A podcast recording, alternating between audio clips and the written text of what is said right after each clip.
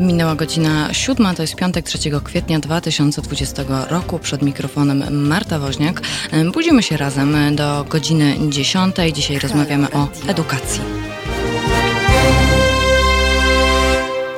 Dzień dobry, szanowni państwo. Jeszcze raz Marta Woźniak z tej strony w państwa uszach. E, bardzo się cieszę, że akurat spędzimy, spędzimy te trzy godziny razem. Jaki jest rozkład, rozkład jazdy na dziś?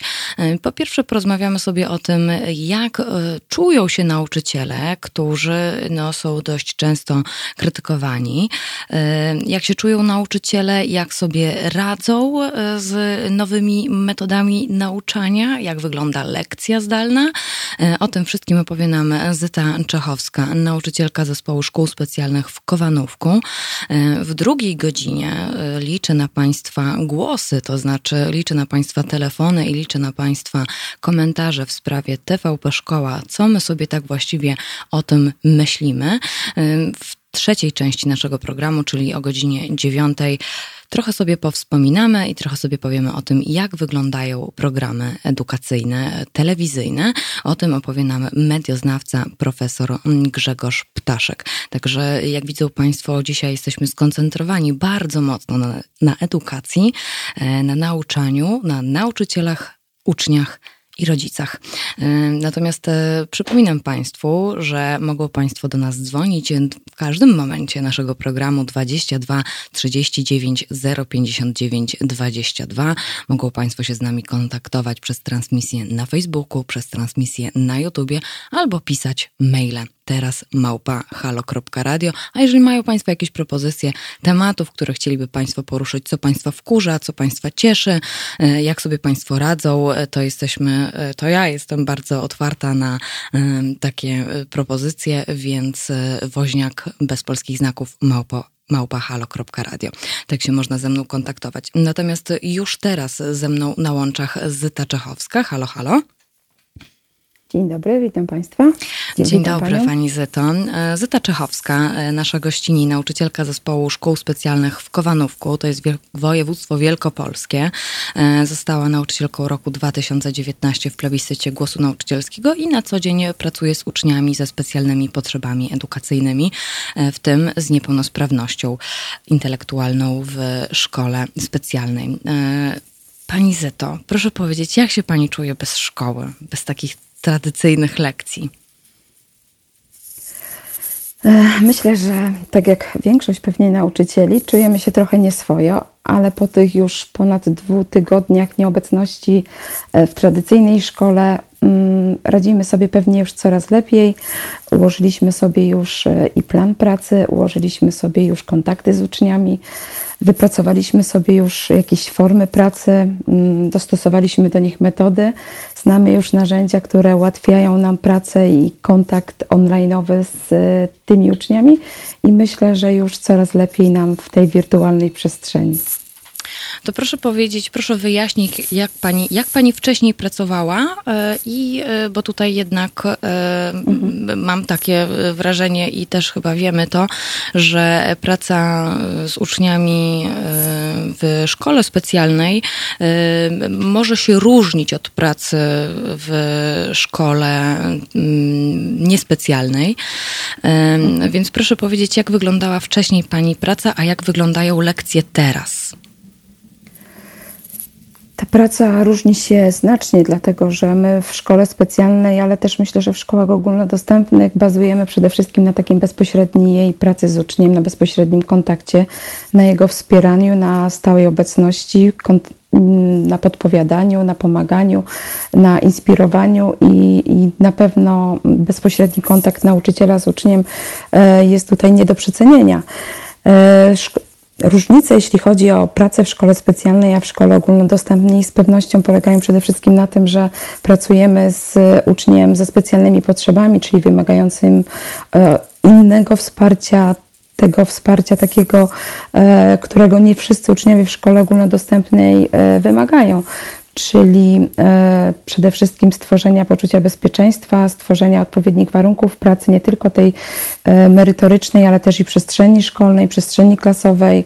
E, ta nasza praca wymaga też odpowiednich, nie tylko oddziaływań wychowawczych, edukacyjnych, ale również i odpowiedniego sprzętu, często odpowiednich pomocy dydaktycznych, których no niestety w tej wirtualnej rzeczywistości, wirtualnej przestrzeni, warunkach, które sobie staramy wszyscy nauczyciele jakoś stworzyć na potrzebę sytuacji, niestety nie mamy.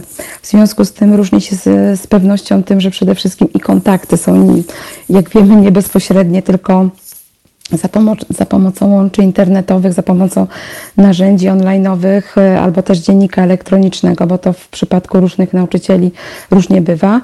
E, no ale też i niestety musieliśmy też dostosować formy pracy i e, materiały edukacyjne, bo Trzeba wiedzieć o tym, że całkiem inaczej pracuje się w takim bezpośrednim kontakcie z uczniem, a, a zupełnie inaczej ta praca wygląda, jeśli ma się ucznia po drugiej stronie monitora.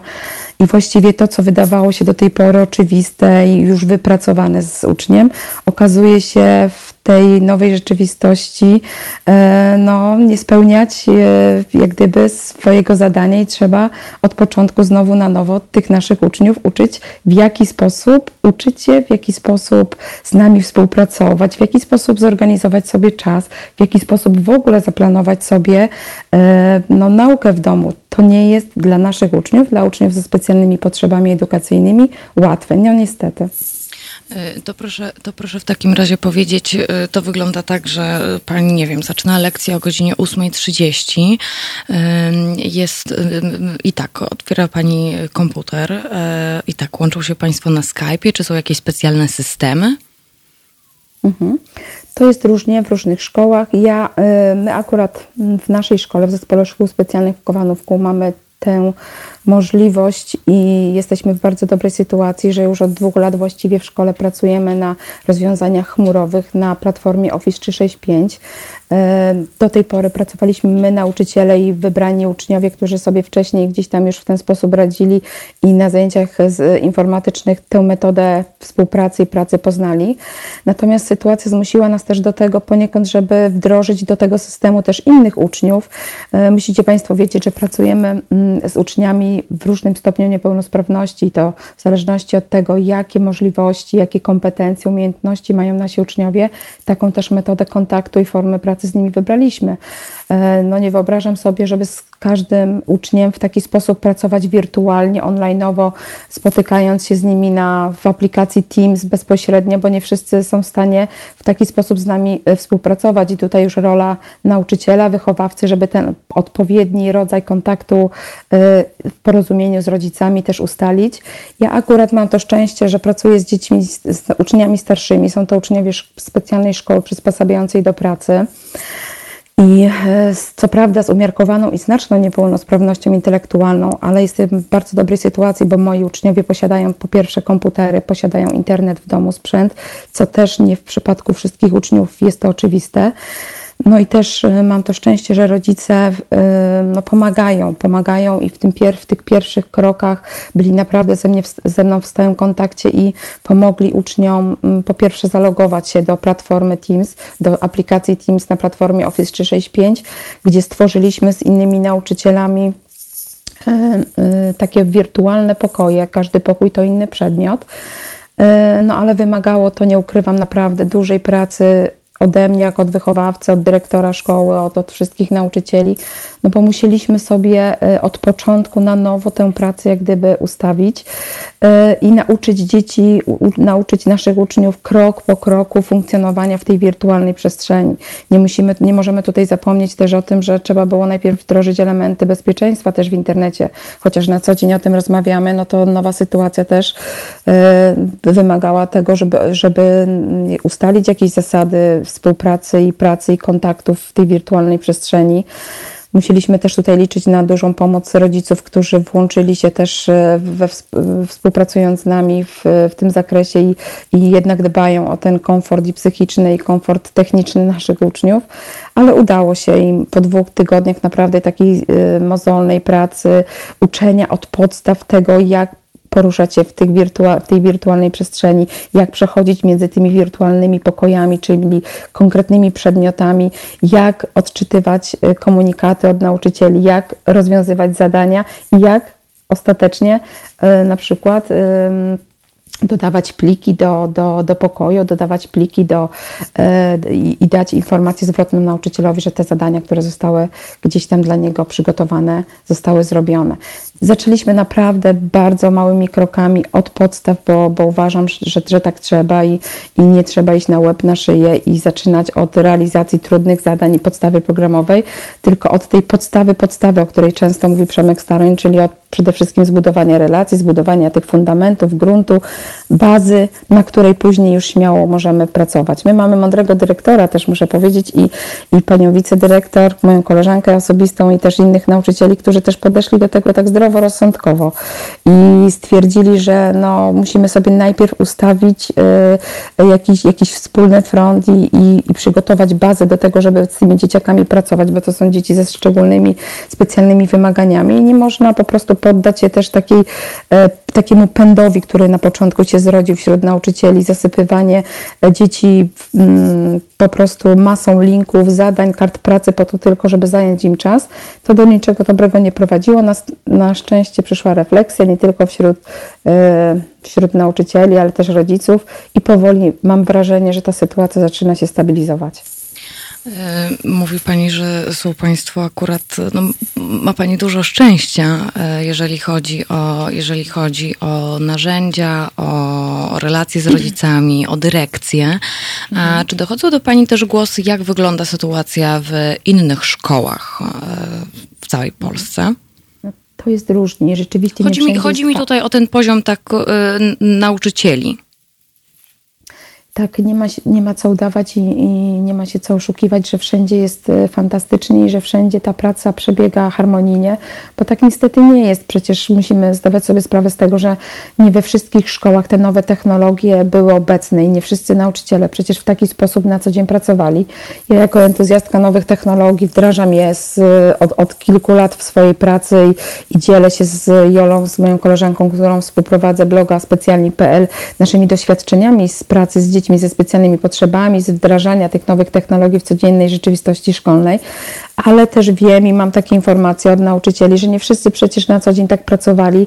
Po pierwsze, bo nie widzieli takiej potrzeby. Po drugie, no niekoniecznie czuli się w tych nowych technologiach swobodnie. Po trzecie, też infrastruktura szkoły, ale baza też sprzętowa szkoły nie pozwalała na to, żeby też w taki sposób pracować. Znam też nauczyciele, nauczycielki, nauczycieli, dyrektorów z różnych stron Polski, którzy w swoich placówkach nie mają i sprzętu, i internetu i mają też świadomość tego, że przecież ich uczniowie dostępu do internetu po prostu nie mają. I dla nich to było przykre no i doświadczenie i stresująca sytuacja, żeby zapewnić tym dzieciom dzieciom w miarę e, rozsądne warunki i wyrównać ich szanse, chociaż no, nie da się niestety tego zrobić na prędce tak szybko. I teraz zaczyna się etap przygotowania i też udostępniania sprzętu tym dzieciom e, z różnych też i instytucji państwowych, instytucji miejskich, które udostępniają sprzęt po to, żeby dzieci, które nie mają sprzętu w szkołach, mogły z niego korzystać. Niektóre dzieciaki korzystają tylko ze smartfona, z telefonu. Nie ma się co oszukiwać, że, że nauka z smartfona to nie jest to samo, co jednak e, komputer, gdzie mamy większe możliwości, większy dostęp do, do platform, do, e, do programów, w których możemy tworzyć i materiały edukacyjne sina no i jest ten kontakt też z pewnością lepszy z nauczycielami. Oczywiście, że tak jest nie w każdej szkole jest różowo do dzisiaj i wiele jeszcze pracy przed nami, żeby w miarę sobie tę edukację przygotować. I ja też chylę czoła przed dyrektorami, nauczycielami, którzy mając tak trudną sytuację naprawdę starają się, żeby zapewnić dzieciakom jak najlepsze warunki i wyrównywać szanse, chociaż jeszcze też pewnie trochę czasu na to potrzeba. E, zanim, e, zanim odetchniemy muzycznie e, z Red Hot Chili Peppers, które już tutaj jakieś są, są panowie przygotowani, żeby nas trochę, trochę obudzić, to chciałabym mhm. jeszcze zadać pytanie, czy doszły może do panią jakieś głosy, że jakaś, w jakiejś szkole um, nauczyciele bądź uczniowie nie mają lekcji właśnie przez te problemy techniczne, technologiczne?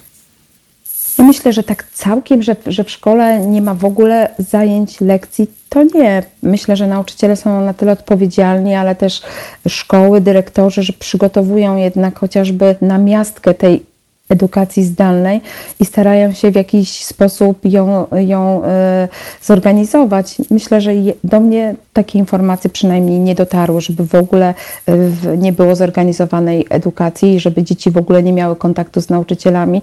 Jeśli to nie jest wirtualna przestrzeń, jeśli to nie są programy, platformy, aplikacje, czy taki kontakt bezpośredni e, online'owy, to z pewnością to jest tak zorganizowane, że ci uczniowie mają przygotowywane materiały i w jakiś tam sposób w szkole chociażby udostępniany jakiś dzień wyznaczony, tak jak u nas mamy też taki jeden dzień wyznaczony godziny w szkole, gdzie e, jest specjalny stolik wystawiony e, i rodzice do tej pory mogli w tym umówionym dniu wyznaczonym przez dyrektora zgłosić się po materiały przygotowane przez nauczycieli dla uczniów, bo przecież nie wszyscy uczniowie mają drukarki, nie wszyscy uczniowie też u nas mają ten internet i sprzęt i możliwości. Tak jak powiedziałam, też nie wszyscy uczniowie przecież, bo mają różne dysfunkcje i różne stopnie niepełnosprawności, w taki sposób mogą pracować i to było bardzo fajne.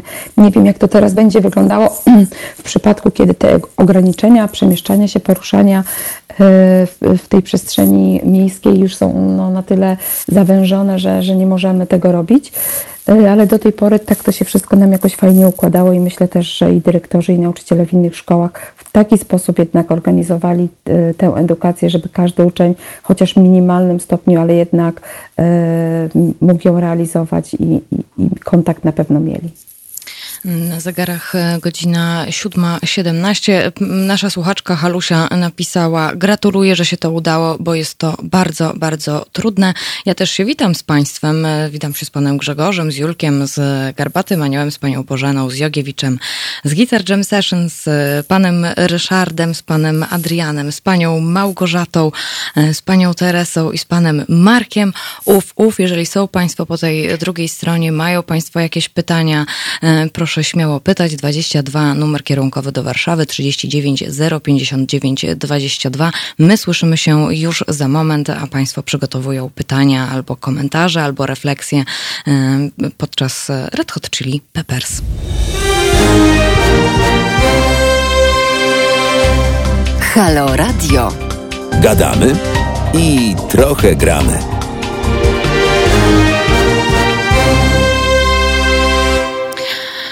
Jestem z Państwem cały czas, Marta Woźniak przed mikrofonem. Ci z Państwa, którzy się teraz e, do nas e, dołączyli, przypominam, że słuchają Państwo Halo Poranka piątkowego 3 kwietnia 2020 roku. Przed mikrofonem Marta Woźniak, naszą gościnią jest Zeta Czechowska, nauczycielka zespołu szkół specjalnych w Kowanówku, która prowadzi, współprowadzi również bloga specjalni.pl, a w zeszłym roku w plebiscycie głosu nauczycielskiego została nauczycielką roku roku 2019. Witam pana Darka, witam pana Andrzeja, witam również pana Pawła, bo dajecie państwo znać, że się państwo z nami połączyli. Pani Zeto, mam takie, e, przeglądałam sobie tego bloga specjalni.pl E, chociaż nie, zanim, zanim, zanim, o, zanim o blogu, to powiem, e, to, powie, to, to, to zapytam, tak, co pani sądzi o, o tych e, nowych wytycznych Ministerstwa Edukacji Narodowej, e, o tym, e, o tym chaosie, bo to, to, to trudno nazwać jakimkolwiek porządkiem. Jak pani się w tym odnajdywała te dwa tygodnie temu, jak się pani teraz odnajduje? Trudne pytanie, bo nie jest ono zbyt e, sprecyzowane, ale ja odniosę się do tego w ten sposób, że właściwie e, to naszym wyznacznikiem działań i w mojej szkole akurat jest dyrektor szkoły, który dość szybko mm, zareagował na sytuację. To jest właściwie pani dyrektor, pani Ewa Szczecińska, e, wydała kilka zarządzeń związanych z organizacją pracy szkoły E, dość szybko mieliśmy takie online'owe spotkanie, w którym też sobie ustaliliśmy wspólnie, jaki jest nasz też wspólny front działania i w jaki sposób będziemy tę edukację zdalną z naszymi uczniami organizować. I e, też praca w zespołach z, jak gdyby porozumienie z innymi nauczycielami sprawiło, że szybko, właściwie bez chyba większych problemów, przeszliśmy do organizacji tego zdalnego nauczania.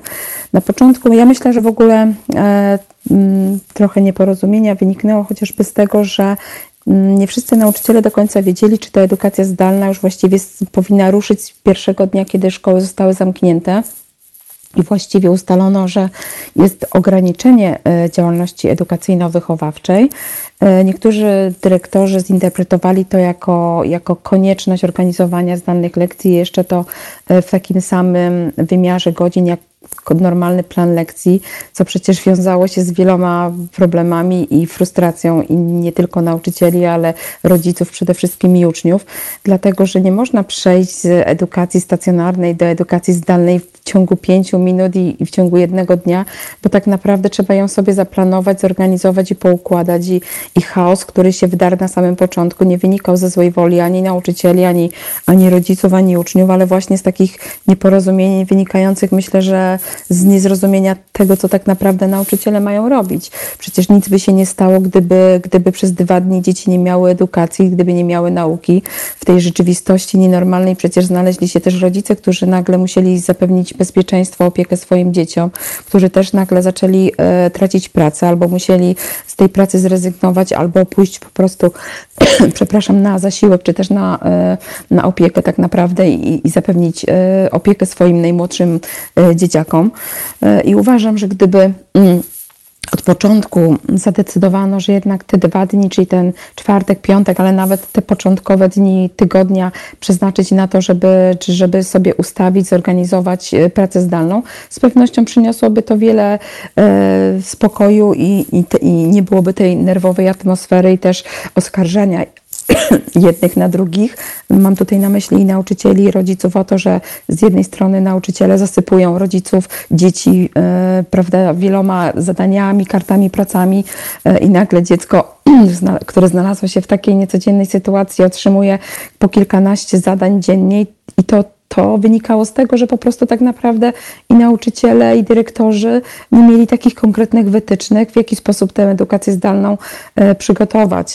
Tym bardziej, że nie wszyscy dobrze i, i, i w miarę e, sensownie się potrafią w tej przestrzeni cyfrowej przecież poruszać. Ja myślę, że dzisiaj już jest trochę lepiej, że dzisiaj też już drugie rozporządzenie, które zostało wydane i, i ustalono, że jednak ta edukacja powinna przebiegać już w taki harmonijny sposób i to dyrektorzy też dostali dosyć du, du, du, duże, myślę, narzędzia i swobodę e, realizacji e, no, te, tej edukacji w swoich szkołach i sobie gdzieś tam w porozumieniu z nauczycielami to sensownie zaplanowali. E, aczkolwiek myślę, że też nie powinniśmy tak też całkiem e, no, skupiać się tylko i wyłącznie na rozporządzeniu i na, na tym, żeby teraz tę podstawę programową tylko i wyłącznie realizować, ale jednak myślę, że świadomi i refleksyjni nauczyciele podeszli do tego z dużym spokojem i z przede wszystkim e, zaczęli od budowania i relacji z uczniami, od zbadania, mówiąc kolokwialnie, gruntu, jaki mają ci uczniowie w domach, od nawiązania przede wszystkim współpracy i relacji z rodzicami, bo nie ma się też co oszukiwać, że to tutaj kluczowym, można by było powiedzieć, elementem tej naszej współpracy są rodzice, którzy w przypadku chociażby mojej szkoły, naszej szkoły i, i współpracy z naszymi uczniami są takim mm, e, przekaźnikiem i też no, możemy tylko i wyłącznie bazować właściwie na nich i, i prosić ich o współpracę i prosić ich o pomoc, e, no bo tak naprawdę nie wszyscy uczniowie są w stanie z nami w taki wirtualny sposób współpracować. Ja myślę, że dzisiaj już ta sytuacja trochę się stabilizuje, i, i, I my już też jesteśmy bardziej świadomi tego, czego się od nas oczekuje, jesteśmy już bardziej poukładani, zorganizowani i z dnia na dzień będzie ta edukacja przebiegała w sposób harmonijny i coraz bardziej e, efektywny i dostosowany rzeczywiście do możliwości dziecka, i do możliwości sprzętowych, i do możliwości czasowych rodzica, i, do, i też e, skorelowana z naszymi umiejętnościami.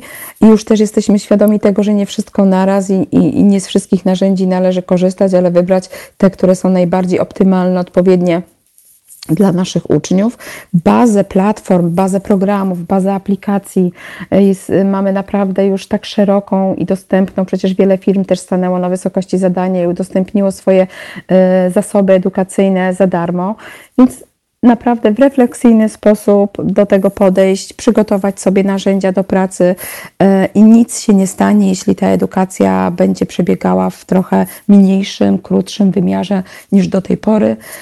Musimy też wziąć pod uwagę to, że ci nasi uczniowie też przecież oni nie myślą tak do końca teraz o nauce, bo też sytuacja, która ma miejsce, ich stresuje i też się boją, a nikt, kto się boi, przecież nie będzie w stanie nauczyć się wszystkiego i warto, warto też e, w ten sposób do tego e, podejść i pomyśleć też o tym, że warto może mm, położyć nacisk na te umiejętności, na kształtowanie tych kompetencji, na które w szkole nie było szans, nie było czasu, nie było możliwości i trochę przeorganizować sobie sposób myślenia i sposób pracy z uczniami.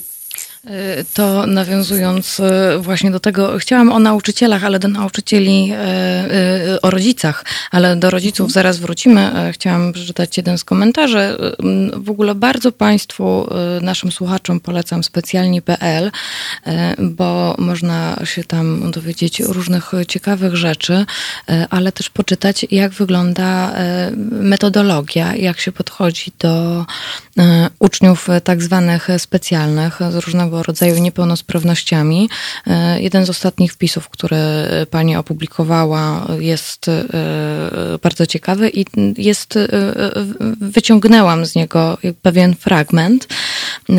Teraz zacytuję. Wbrew pozorom, nie nauka i realizacja podstawy programowej nie jest teraz najważniejsza dla naszych dzieci. Zadbajmy o ich komfort psychiczny. Dla każdego dziecka, szczególnie w młodszym wieku szkolnym, nowa, dotąd nieznana sytuacja, której skutkiem może być zagrożenie zdrowia i życia, może sprawić, że towarzyszy jej, towarzyszyć jej będzie lęk i poczucie zagrożenia. Nie lekceważmy tych emocji i starajmy się je na bieżąco rozwiewać. E, więc e, więc chciałabym e, poprosić o komentarz do tego, bo tutaj jak, jak w takim razie budować taką relację teraz właściwie, bo to jest przecież praca z uczniem przez cały rok, prawda? No tak, ale y, tak jak Pani przeczytała fragment y, postu, który się ukazał na naszym blogu, rzeczywiście mamy takie zdanie i tak do tego podchodzimy. Y, myślę, że zdroworozsądkowo, racjonalnie i dość refleksyjnie, bo bez, tak jak wspomniałam przed chwilą, no bez ustabilizowania tych emocji, bez rozmowy z dzieciakami, bez nawiązania nowego kontaktu, który jest im przecież bardzo potrzebny, bo gdzieś też dotąd ułożony świat, poczucie bezpieczeństwa, które miały w szkole i przyzwyczajenia, też rutyny, które często są potrzebne naszym dzieciom, na przykład z autyzmem, zostały gdzieś zaburzone i oni muszą też się najpierw w tej rzeczywistości nowej odnaleźć. Y, I nie wyobrażam sobie, żeby przejść tak bezpośrednio do realizacji podstawy programowej stricte związanej z, z, z wykonywaniem zadań, działań, pisaniem wypracowań. No nie da się tak w przypadku większości uczniów, a w szczególności uczniów ze specjalnymi potrzebami edukacyjnymi. Pamiętajmy też, że podstawa programowa to nie tylko treści edukacyjne, ale to również treści wychowawcze. I my śmiało możemy realizować tę podstawę w taki niesztampowy, niestandardowy sposób, chociażby realizując tematykę związaną z właśnie orientacją zdrowotną, z tematami związanymi z służbą zdrowia, z tematami związanymi z tolerancją, z relacjami, z pomocą drugiemu człowiekowi, ale też z dbaniem o zdrowie, z prawidłowym odżywianiem się, z udzielaniem drugiej osobie pierwszej pomocy, z funkcjonowaniem społecznym, z respektowaniem zasad i tak dalej, i tak dalej. Czyli tak naprawdę w ogóle w, w, pracy pedagoga specjalnego podstawa programowa dla uczniów z umiarkowaną i znaczną niepełnosprawnością różni się znacznie od tej podstawy ogólnej, którą realizują nasi uczniowie z lekką niepełnosprawnością. I my tutaj mamy naprawdę dość szerokie możliwości i ta podstawa jest na tyle obszerna i ogólna, że możemy ją realizować bez kompleksów i bez, bez e, takiego poczucia, że, że coś zaniedbujemy i że nasi uczniowie coś tracą. Nigdy nie tracą, jeśli przy nich będzie nauczyciel, jeśli będzie ich, ich wspierał, jeśli będzie im na nowo układał gdzieś ten taki dotąd zburzony i dotąd poukładany ich E, ich świat i na pewno będą mu bardziej wdzięczni za to, że, że e, mogą czuć się przy nim bezpiecznie i przejść do później już do realizacji konkretnych zadań, niż gdybyśmy poustawiali i ustawili to po prostu na głowie i zaczęli od rzeczy, które są trudne, które, które przecież nie są w tym kontekście tak istotne. My mamy, my pracujemy też z naszymi uczniami w cyklu etapu edukacyjnego i zapewniam wszystkich rodziców i nauczycieli, że zdążymy tę podstawę programową zrealizować. I podstawa to nie tylko słupki, to nie tylko zadania, to nie tylko wypracowania, ale tak jak powiedziałam, e, inne kompetencje, które teraz właśnie w tym, w tym czasie mamy możliwość kształtować. E, to jeszcze, to, to tutaj nawiążę w takim razie do komentarza, który do pytania właściwie e, od naszego słuchacza. Mam pytanie, jak mają sobie poradzić rodzice dziecka ze znacznym stopniem niepełnosprawności, jeżeli oboje pracują? No tak, ja myślę, że teraz no, jest taki czas, że jeśli jednak oboje pracują, a do tej pory dziecko chodziło do szkoły, to niestety jedno z rodziców pewnie, y, co nie, nie, jest, nie jest komfortową sytuacją, będzie musiało zapewnić dziecku opiekę i, i z tej pracy na ten czas zrezygnować czy ją ograniczyć. Niestety większość rodziców tak ma i, i też w mojej najbliższej rodzinie y, moje, moje rodzeństwo musiało też zrezygnować na ten czas z pracy i zająć się swoimi dziećmi. Y, no, to jest wyjątkowa sytuacja i zdaję sobie sprawę, że, że no niektórzy boją się pewnie o to, czy jak wrócą po takim dłuższym zwolnieniu, czy po, e, po opiece nad dzieckiem będą mieli do czego wracać i będą mieli pracę. Nie ma, nie ma tak naprawdę jednoznacznej odpowiedzi na to, bo każdy jest w innej sytuacji, każdy ma inne możliwości. Jednak tutaj no, rola rodziców jest e, nie do przecenienia i wiemy, że większość teraz i tych czynności opiekuńczych, wychowawczych, ale też i edukacyjnych przeszła na rodziców i tutaj chylę czoła przed rodzicami wszystkimi, którzy naprawdę są w trudnych sytuacjach, bo większość z nich też pracuje zdalnie, a do tego ma mm, czasami dwójkę i trójkę i czwórkę dzieci, e, którymi musi się zająć, którymi musi, którym musi pomóc odrobić lekcje. Często w, w domu jest tylko jeden komputer czy jeden laptop i, i, i, trzeba się nim dzielić. Sytuacja sytuacja naprawdę nie jest łatwa, ale ja myślę, że w takich sytuacjach jest większość polskich i nie tylko rodzin, bo wiemy, że, że jak wygląda sytuacja w całym świecie, to jest sytuacja wyjątkowa i trzeba też do niej podejść zdroworozsądkowo i no, skupić się przede wszystkim na, na, na, na tym, żeby, żeby właściwie być zdrowym i żeby zapewnić dzieciakom odpowiednie warunki teraz w domu do funkcjonowania nie potrafię odpowiedzieć tak naprawdę, co ma zrobić rodzic. Jeśli ma kontakt z, z, nauczycielem, to prosić też nauczyciela o wskazówki do pracy. Nauczyciele myślę, że starają się też i tworzyć instrukcje i plany aktywności dla tych uczniów i, i starają się wspierać rodziców w tym, w tym trudnym czasie I, i na pewno mam nadzieję, że są to aktywności, które dziecko może w domu wykonać i kształtować swoje umiejętności, kompetencje w zakresie samoobsługi, funkcjonowania społecznego, w zakresie takich podstawowych umiejętności życia codziennego, umiejętności praktycznych, gdzie teraz jest też czas na to, żeby ćwiczyć, doskonalić z uczniami te umiejętności związane chociażby z przygotowaniem sobie posiłków, z samodzielnym ubieraniem się, e, z czynnościami fizjologicznymi, z czynnościami higienicznymi, e, ale można też wykonać z dzieciakami proste prace, przecież i plastyczne, i, i techniczne, i dzieci mogą uczyć się prasowania, i dzieci mogą towarzyszyć rodzicom przy przygotowywaniu posiłków, przy sprzątaniu w domu. Skupmy się właśnie na tych umiejętnościach praktycznych, które dadzą, myślę, dużo satysfakcji frajdy dzieciakom, które też trochę odciążą rodziców od ślęczenia przed e, komputerem i też nad kartami pracy. No i jakoś sobie wspólnie musimy ten czas po prostu teraz zorganizować. Wrócimy do naszej rozmowy już za moment. Teraz zostawiam Państwa z Coldplayem, ale przypominam Państwu również, że e, Halo Radio jest to medium obywatelskie i żebyśmy mogli rozmawiać o edukacji, szukać różnego rodzaju rozwiązań i być świadomymi e, różnych rzeczy dookoła, to wiedzą Państwo, że e, musimy, potrzebujemy Państwa wsparcia. Państwo są naszymi słuchaczami i słuchaczkami, darczyńcami, darczyniami, dlatego bardzo prosimy um, o kierowanie dla nas datków. Bardzo nam to pomoże w rozwoju. E, o mediach publicznych sobie dzisiaj porozmawiamy. E, natomiast e, jeszcze chciałam Państwu przypomnieć, że wystartowała nasza nowa strona www.haloradio. Proszę zerknąć, proszę dawać znać, czy się Państwu podoba. Natomiast Natomiast my do rozmowy o edukacji e, wrócimy i o rozwiązaniach wrócimy już za moment. Teraz Coldplay.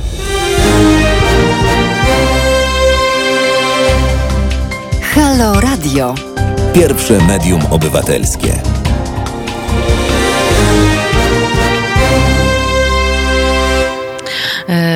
Rozmawiamy do godziny ósmej z Zytą Czechowską, nauczycielką zespołu szkół specjalnych w Kowanówku, e, nauczycielką roku 2019.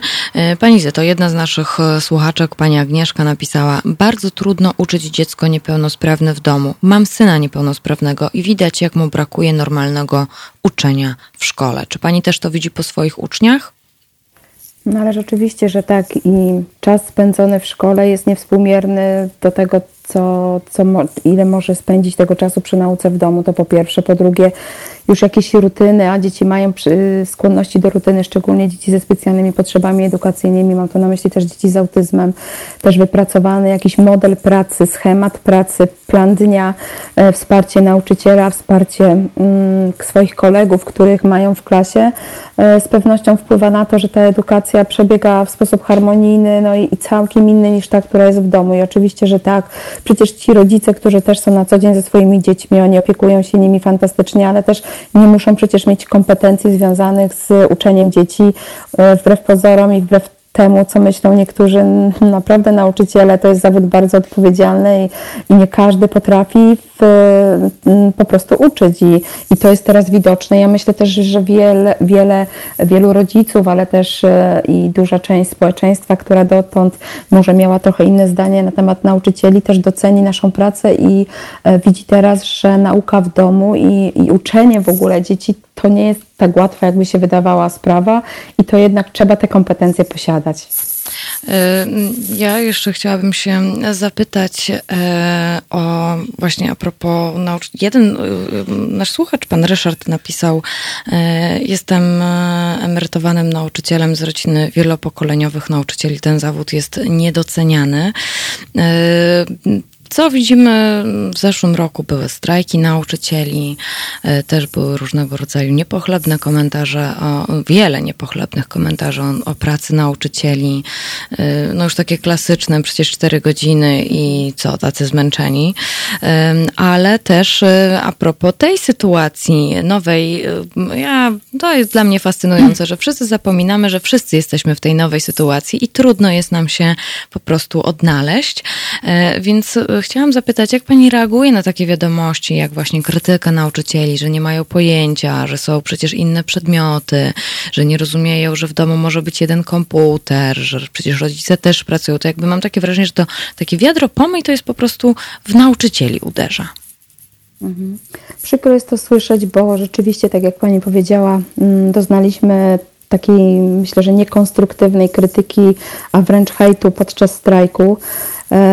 Wydawało nam się, że jednak e, zawód nauczyciela niesie za sobą nie tylko misyjność, ale też jakiś szacunek i nie, tylko, nie, wymagamy, e, nie wymagamy od nikogo przecież tego, żeby, żeby e, użalać się nad nauczycielami, czy żeby na każdym kroku chylić nam pokłony. To nie o to chodzi. Ja myślę, że każdy zawód wymaga szacunku i, i powinniśmy doceniać każdego jak, jakąkolwiek pracę wykonuje, bo jesteśmy jeden od drugiego przecież zależni i, yy, i to, co się działo w czasie strajku w ogóle nie powinno mieć miejsca. Yy, ja myślę też, że mm, winą za to można obarczać to, że my jednak ludzie, społeczeństwo, ale też media żywią się takimi sytuacjami i tematami, które nie są pochlebne i które niosą za sobą jakiś taki aspekt afery i takiej, tego, takiego negatywnego przekazu. I to, co mi zabrakło w, w czasie strajku, to właśnie takich pozytywów i pokazywanie tego, co fantastycznego robią nauczyciele, e, jak pracują projektowo z uczniami. Przecież te sukcesy, które mają uczniowie, są dzięki między innymi też nauczycielom, więc one znikąd się nie biorą. A o tym nagle zapomniano w czasie strajku i mówiono tylko, jak mało godzin pracujemy i właściwie jak e, nic nie robimy i nic nie potrafimy. I teraz zderzenie się z taką rzeczywistością nauczania w domu, też myślę, że przyszła taka refleksja dla wielu e, rodziców, dla wielu, dla wielu osób, że mm, docenią też pracę nauczyciela i docenią nasze kompetencje, umiejętności. To nie jest tak, że praca stricte przy tablicy czterogodzinna to jest y, pikuś i właściwie nie wymaga od nas y, żadnego wysiłku i, y, i pracy, bo to tak nie jest. Cztery godziny dydaktyczne to nie jest koniec pracy nauczyciela. Przygotowanie się do pracy i te wszystkie okoliczności okołoszkolne zabierają nam nie mniej czasu niż te, niż, niż te stricte dydaktyczne. Ja, ja sobie w ogóle nie wyobrażam pracować cztery godziny i nigdy Chyba w swoim, swoim, e, w swoim czasie takim zawodowym nie byłam w domu o 12 czy o pierwszej, tak jak, jak się często mówi, a wręcz e, pracuję ponad, e, ponad nawet 8 godzin dziennie i, i wiem, na czym polega ta praca. E, no rzeczywiście niepochlebne opinie się pojawiają na temat nauczycieli teraz i też myślę, że na początku ja to tak porównuję do takiego e, galopu też strusia pędzi wiatra. Wszyscy ruszyliśmy do pracy i właściwie bez refleksji i tylko zarzuciliśmy rzeczywiście tych uczniów e, szeregiem, szeregiem ćwiczeń i zadań i to mogło być, wywołać frustrację nie tylko uczniów, ale i u rodziców i ja tutaj popieram też zdanie rodziców, że bez przesady i, i no to nie było fajne i to nie było, nie było w, ani w żadnym zakresie uczące i edukacyjne, ale też trzeba, trzeba po prostu tutaj nauczycieli jakoś usprawiedliwić, bo my wszyscy znaleźliśmy się w nowej sytuacji. Jeśli ktoś nam mówi, że już od jutra musimy zacząć e, edukację zdalną, to nawet nauczyciel, który do tej pory w taki sposób nie pracował i nikt go przecież nie uczył pracować online, a metodyka pracy online, metodyka pracy w formie e-learningowej jest zupełnie inna niż ta w szkole. Po prostu rzucili się wszyscy do tego, żeby spełnić te zadania, Mam, ale na szczęście przyszła szybko refleksja i, i, i te no, niepochlebne praktyki zostały szybko gdzieś tam e, naprawione i myślę, że teraz już jest coraz lepiej i też już się wszyscy tego uczymy i przeszliśmy już do fazy takiej kury chodzącej po, po podwórku i dziobiącej ziarna tylko te najlepsze i już też nauczyciele selekcjonują informacje i selekcjonują zadania i selekcjonują ćwiczenia i narzędzia, z których korzystają i myślę, że z dnia na dzień będzie coraz lepiej i te efekty będą widoczne. To w takim razie, skoro tak optymistycznie nawet e, kończymy, e, to ja mam właściwie dwa pytania. Proszę powiedzieć o tych takich, e, bo zaraz z naszymi słuchaczami będziemy komentować sobie TVP Szkoła, która jest dość kuriozalna, dlatego że abstrahując od merytoryki, ale jakby godziny, w których ona jest, to przecież to są też zajęcia szkolne, więc to jest w ogóle dość, dość dziwaczne. Natomiast z jakich narzędzi mogą korzystać nauczycieli? Tak, e, są różnego rodzaju platformy, które również pani poleca. Na przykład właśnie e, zauważyłam, że są bezpłatne zasoby PWN, z których mogą nauczyciele korzystać, ale czy na przykład rodzice również? A drugie moje pytanie, i to już tak skończymy, e, jakie ma Pani rady dla rodziców i dla nauczycieli innych? Mhm. Rzeczywiście mm, w przestrzeni cyfrowej e, tych narzędzi jest mnóstwo e, i tutaj liczymy i na dojrzałość, i na taki zdrowy rozsądek nauczycieli, że wybiorą te najbardziej optymalne i najbardziej właściwe nie tylko dla nich, ale też przede wszystkim dla ich uczniów. E, I tak jak powiedziałam na początku, nie trzeba rzucać się, nie, nie trzeba rzucać się w wir tych i, i tworzyć festiwali narzędzi, tylko właśnie skupić się na jednym konkretnym, który będzie no, dawał szansę na sukces nie tylko nauczycielowi, ale też na konkretne efekty edukacyjne dla ucznia. Warto korzystać z platform, które są też myślę, że bezpieczne pod kątem RODO. Pamiętajmy, że nie wszystkie też programy, które, które są e, do tego, aby łączyć je zdalnie z uczniami, e, te, te zasady RODO nam zapewniają.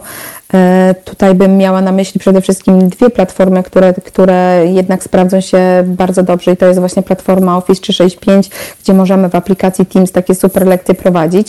I druga to jest Google Suite, której też mamy Classrooma i tam też możemy e, w ten sposób z dzieciakami e, pracować. Natomiast jeśli chodzi już w ogóle o takie platformy z narzędziami, to polecam przede wszystkim fantastycznie sprawdzone merytorycznie platformy. To należy do nich na pierwszym miejscu, myślę, Khan Academy, gdzie dzieciaki znajdą nie tylko kursy w formie wideo, ale również interaktywne ćwiczenia, testy, quizy, e, samouczki, fantastyczne, naprawdę bardzo dobre, bardzo dobre merytorycznie doskonałe materiały i tutaj polecam nie tylko uczniom, ale nauczycielom, również rodzicom, bo to na pewno pomoże przy nauce zdalnej. Na pewno taką platformą jest Pistacja e, TV, gdzie macie też wspaniałe kursy i lekcje z matematyki, ale to są też takie platformy z ćwiczeniami interaktywnymi, nie tylko gotowymi, ale takimi, w których mogą nauczyciele sobie stworzyć sami interaktywne zasoby. I tutaj na pierwszym miejscu pewnie będzie i WordWall, i będzie Learning Apps, i to będą takie platformy, z, na których możemy tworzyć quizy, i to będzie Quizzes, i to będzie Kahoot, i to będzie y, na pewno y, będą EduPuzzle, i to będą jeszcze takie platformy y, jak na przykład Kreda, jak dzwonek, Ekreda, jak dzwonek, ale to są też platformy dla geografów, geografia 24, ale to są też platformy typu Bambuzle dla naszych uczniów, gdzie mamy quizy jeszcze wsparte dodatkowo przekazem graficznym, zdjęciami, grafiką. To są przeróżne generatory, gdzie możemy tworzyć spersonalizowane karty pracy. Ja bardzo często teraz tworzę właśnie takie dostosowane do każdego ucznia materiały, bo też musicie Państwo wiedzieć, że przecież nasi uczniowie, mimo że funkcjonują w jednej klasie, chodzą do tej samej klasy, ale funkcjonują zupełnie na innych poziomach intelektualnych, manualnych, percepcyjnych i my musimy, nauczyciele, pedagodzy specjalni, nie mając przecież dostosowanych podręczników, tworzyć sami takie karty pracy, tworzyć sami takie ćwiczenia dostosowane właśnie do możliwości uczniów i baza tych generatorów naprawdę sprawdza się fajnie. Jednak apelowałabym też o, o ćwiczenia kreatywne, o takie, gdzie uczniowie sami muszą coś tworzyć, gdzie muszą coś y, kreatywnie, gdzie muszą kreatywnie działać i do takich fajnych programów na pewno należą aplikacje, gdzie możemy tworzyć elektroniczne książeczki, gdzie możemy y, tworzyć plakaty interaktywne, gdzie dzieci mogą tworzyć przeróżne prezentacje, ale też interaktywne zasoby. Zachęcam do tego, żeby właśnie może samemu nie tworzyć tyle, ale dać jednak szansę i możliwości wykazania się naszym uczniom. A drugie pytanie dotyczyło mm, e, porady. telewizji, tak? Telewizji? Aha, e, porady. Porady. Dla e, mhm. telewizji będziemy sobie zaraz, zaraz komentować. Natomiast chciałam jeszcze porady zapytać. Dla nauczycieli. Tak, porady dla nauczycieli, no i też dla rodziców. Jak, mhm. jak się odnaleźć? Ja bym no tak, apelowała, pewnie dla każdego ta porada byłaby inna, bo nie ma uniwersalnej, ale ja jednak wychodzę z założenia, że jednak e, naprawdę metoda małych kroków i stopniowanie trudności sprawdzi się tutaj taka zasada w pracy pedagogicznej sprawdzi się tutaj bardzo dobrze, e, że nie wszyscy na łeb, na szyję i nie na hura, tylko po prostu sprawmy, żeby ta edukacja też nie odbiła się e, rykoszetem przeciwko nam, ale też, żeby ci nasi uczniowie jednak mieli satysfakcję, mieli ten fan z edukacji. Zadbajmy o te relacje, zadbajmy o ich poczucie bezpieczeństwa. Jak to wykształcimy zarówno u dzieci, jak i u rodziców i nawiążemy jakąś taką nić, nić współpracy, relacji e, i się dogadamy pod kątem tego, ile tych zadań, w jakiej formie i jak będzie najlepiej, żeby ci rodzice też podołali, to na pewno będzie już później przebiegało nam ta edukacja coraz lepiej. Skupmy się na tym, żeby ci uczniowie rzeczywiście tworzyli ćwiczenia kreatywne, żeby coś, żeby one miały jakiś cel. Zastanówmy się na początek, co one nam mają dać. Nie tylko zasypujmy jakimiś linkami i bzdurnymi ćwiczeniami, ale żeby, żeby z nich coś konkretnego wynikało i żeby, ci, żeby był jakiś przyrost konkretnych kompetencji, umiejętności i żeby jak już ten czas y, E, pandemii minie i wrócimy do szkoły, żeby ci uczniowie jeszcze chcieli do tej szkoły chodzić, żeby jeszcze mieli satysfakcję z uczenia się, żeby mieli jakąś radość z uczenia się, a nie wyszli z taką traumą, że szkoła będzie im się kojarzyła tylko ze stertami zadań do wykonania i z odrabianiem zadań domowych. Nie organizujmy festiwalu zadań, narodowych zadań domowych. Może tak na koniec po prostu e, zaapeluję do nauczycieli, bądźmy empatyczni i też postawmy się w sytuacji ucznia, rodzica. Oni też y, mają pewne obawy, mają lęki związane z sytuacją, która, która jest w naszym państwie, a będzie coraz gorzej, bo jak wiemy z przekazów medialnych, przecież tych zachorowań będzie coraz więcej, więc te przekazy medialne też będą coraz bardziej y, drastyczne i coraz bardziej niepokojące. Dlatego naprawdę wszystkim, żeby wszystkim było nam lepiej i żyło się lepiej i żebyśmy wszyscy z satysfakcją i z radością wrócili do szkoły, y, po prostu może w taki sposób podejdźmy do tej edukacji. Moją i Państwa gościnią Zeta Czachowska, nauczycielka zespołu szkół specjalnych w Kowanówku, to województwo wielkopolskie. Została nauczycielką roku 2019 w plebiscycie głosu nauczycielskiego e, i współprowadzi również bloga specjalni.pl. Zachęcam do śledzenia i zerkania. Również strona jest dostępna na Facebooku. Pani Zeto, bardzo dziękuję. Mam nadzieję, że trochę się podbudowaliśmy pozytywnie.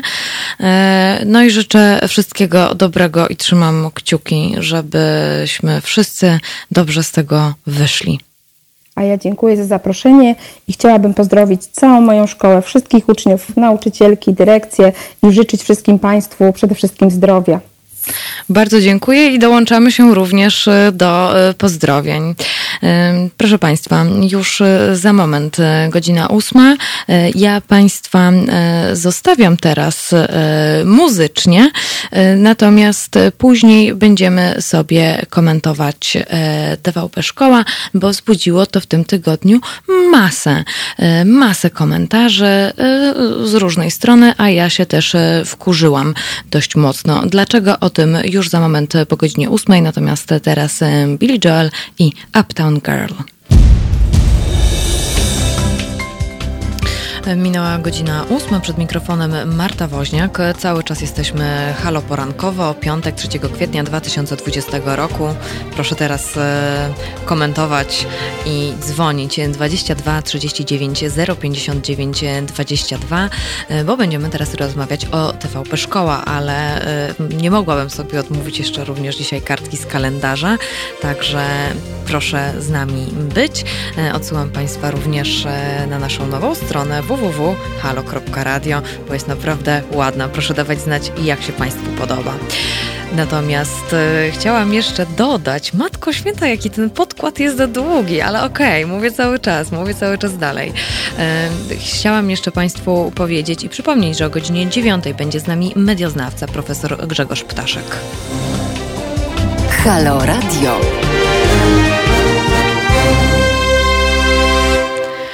No, Asiu, moja Asiu, zwracam się teraz do naszej realizatorki, która mnie zaskoczyła tym bardzo długim podkładem, ale y, jakoś sobie daliśmy radę.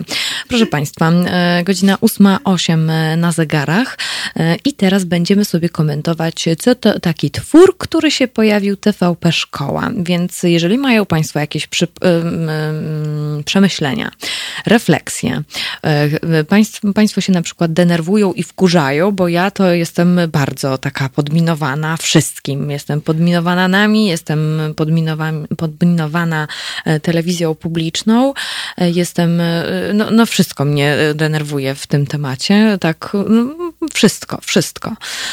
Bardzo, bardzo moje wkurzenie jest pojemne i Państwu zaprezentuję za, za moment, dla, dla co mnie tak wkurza w tym wszystkim. Wytłumaczę też, co to jest TVP Szkoła dla tych, którzy nie wiedzą. Natomiast cały czas Państwu przypominam, przypominam, że mogą się Państwo z nami kontaktować e, mailowo, teraz małpa halo.radio, telefonicznie 22, to jest e, kierunkowy do Warszawy, 39 059 22, ale również mogą Państwo e, klawiaturami się e, z nami kontaktować na naszych dwóch e, czatach, transmisjach na Facebooku i transmisji na YouTubie. A ci e, z Państwa, którzy słyszą nas w podcaście w tej chwili, który będzie dostępny już za moment, to y, powiem Państwu, że byłoby miło, gdyby Państwo y, również, y, mimo że odsłuchują Państwo, ale na przykład komentowali i też dawali znać, co Państwo sądzą, bo jesteśmy w medium obywatelskim. Halo Radio jest od obywateli dla obywateli. Państwo są naszymi słuchaczami i słuchaczkami, ale również równocześnie darczyńcami i darczyniami. Dlatego również my, jako Halo Radio, prosimy Państwa o wsparcie, bo bez państwa e, nie będziemy mogli dalej rozwijać projektu i mówić o rzeczach ważnych. O jakich rzeczach ważnych rozmawiamy? Na przykład wczoraj, tutaj będę Państwa akurat już odsyłać do podcastu, e, Mariusz Gzyl, redaktor Mariusz Gzyl, rozmawiał e, na temat e, Jana Pawła II, e, kim tak naprawdę był. Dlatego nawet jeden z naszych komentarzy, jeden z naszych, jedna z osób komentujących powiedziała, że bardzo dziękuję za tę audycję, bo jednak o wielu rzeczach nie miała zielonego pojęcia. Także odsyłam chociażby, chociażby do tej rozmowy Mariusza, która miała miejsce wczoraj między godziną 17 a 19, 2 kwietnia to tak, gdyby Państwo w podcastach akurat e, szukali, ale też na przykład e, w tym tygodniu mieliśmy e, bardzo fajną rozmowę doktora Tomasza Kowalczuka w środę 21-23 z psychoterapeutką, lekarką rozmawialiśmy o tym, o, o, o, pandemii oczywiście, o całej sytuacji, która się dzieje.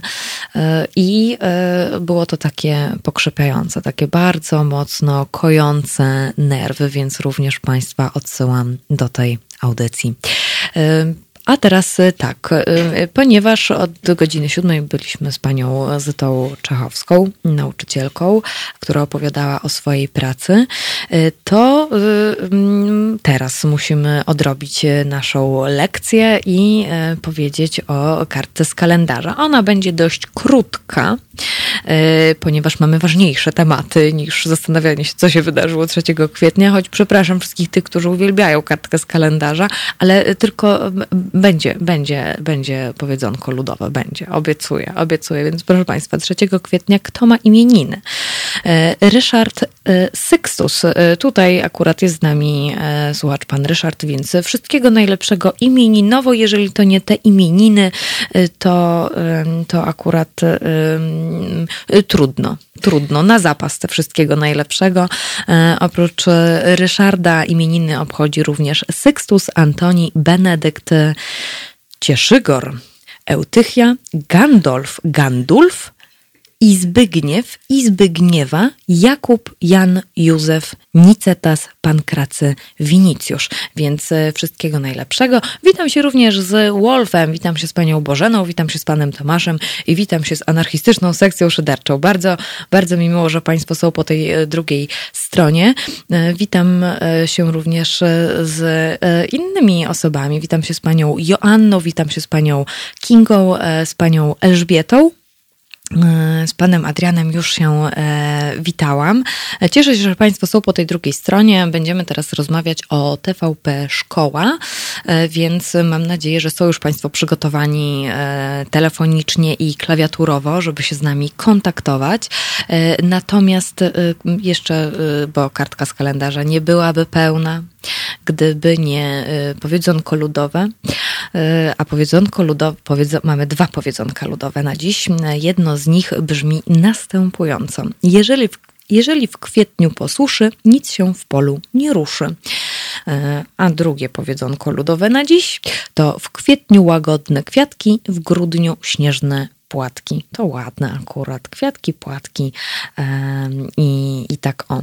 E, natomiast jeszcze chciałam tylko Państwu powiedzieć, e, że dzisiaj jest takie nietypowe święto e, i ono jest bardzo piękne i ono jest bardzo radosne, jest bardzo fajne. Oczywiście niektórzy będą się upatrywać w tym polityki, ale nie upatrujmy się zawsze we wszystkim polityki, choć wiemy, że polityka to jest wszystko, co nas dotyka i nawet to, e, gdzie mieszkamy, jest jakąś kwestią polityczną. E, jak wygląda nasza przestrzeń dookoła, czy nie wiem, chodniki, no, no nieważne, nieważne, nieważne, nieważne, bez polityki. Proszę Państwa, dzisiaj jest e, Dzień Tęczy, więc tak mam nadzieję, że mimo tych chmur na niebie będą Państwo mieli dzisiaj kolorowy, miły, słoneczny piątek, mimo wszystko wszystko. No i widzę, anarchistyczna sekcja szydercza e, cieszy się z Dnia Tęczy. Ja też.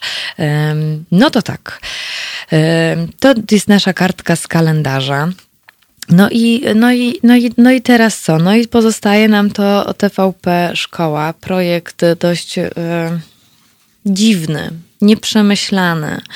Projekt, który y, szkodzi y, wielu grupom, bo szkodzi uczniom, szkodzi nauczycielom, szkodzi rodzicom, szkodzi generalnie nam, obywatelom i obywatelkom, obywatelkom. Ci, którzy z Państwa nie wiedzą, co to jest projekt Szkoła, wyjaśniam. Projekt Szkoła rozpoczął się w ten poniedziałek, 30 marca. To jest taka wspólna inicjatywa Telewizji Polskiej i Ministerstwa Edukacji Narodowej i ona jest skierowana do szkół podstawowych. No i szkoła TVP, ona jest nadawana na czterech kanałach. To jest TVP Sport, TVP Rozrywka, Historia i TVP3. E, no i to jest pasmo skierowane do i to jest pasmo skierowane do e, uczniów e, klas od 1 do 8 szkół podstawowych. Lekcje realizowane są zgodnie z obowiązującą podstawą programową i wytycznymi ministerstwa. No i niestety, ale zbierają bardzo dużo niepochlebnych recenzji. No i dużo, oczywiście to wszystko się znajduje później w internecie. Internet, użytkownicy internetu, internetowi się oburzają, wyśmiewają i kpią. Z czego dokładnie kpią, zaraz sobie powiemy. Dużo, wielu internautów żartowało z pomyłek niektórych nauczycieli. E, o, tutaj już pan Grzegorz pisze e, komentarz do sprawy. E, mam wrażenie, że paniom nauczycielkom kazano poprowadzić taką lekcję na próbę, czy się nadają, coś jak casting, a potem to zmontowali, jakby była normalna lekcja. E, słuszna uwaga, do tego wrócimy, bo to tak trochę nie wyglądało na próbę, powiedzmy sobie. Nie, nie, nie, nie, nie, nie, nie. To casting też wyglądał dość kuriozalnie, o czym informowała jedna z nauczycielek anonimowo e, na portalu mamadu.pl. E, natomiast chciałabym nawiązać do tego, z czego kpiono, z czego kpią internauci i z czego się nabijają. Mm, z pomyłek. Z pomyłek. E, po pierwsze, nabijają się z tego, jak wygląda to studio i jak wygląda ta cała mm, klasa zaaranżowana w TVP. E, komentuje się i kpi się z właśnie pań nauczycielek, to co powiedział pan Grzegorz. E, kpi się z nich, jak wyglądają, jak mówią, ale przede wszystkim co mówią. A mówią z bardzo dużo y, y, niemerytorycznych, y, wypływają z tych pań bardzo wiele niemerytorycznych zdań. Pomyłka za pomyłką. Obiegło, obiegły już, wszyscy już wiedzą o sytuacji z myleniem obwodu ze średnicą. Były żarty z wyjaśnienia, co to są liczby parzyste według pani nauczycielek w TVP Szkoła, liczba parzysta to taka, która ma parę, e, ale też e, pojawiają się inne błędy. Te błędy nas, to, to, to jest dla nas zabawne, śmieszne i, i, i, e, i możemy sobie tak ha, ha, ha i hi, hi, hi. Natomiast to, to mi się wydaje naprawdę pikuś w porównaniu do innych błędów merytorycznych, które, mm, na które wskazują inni pedagodzy.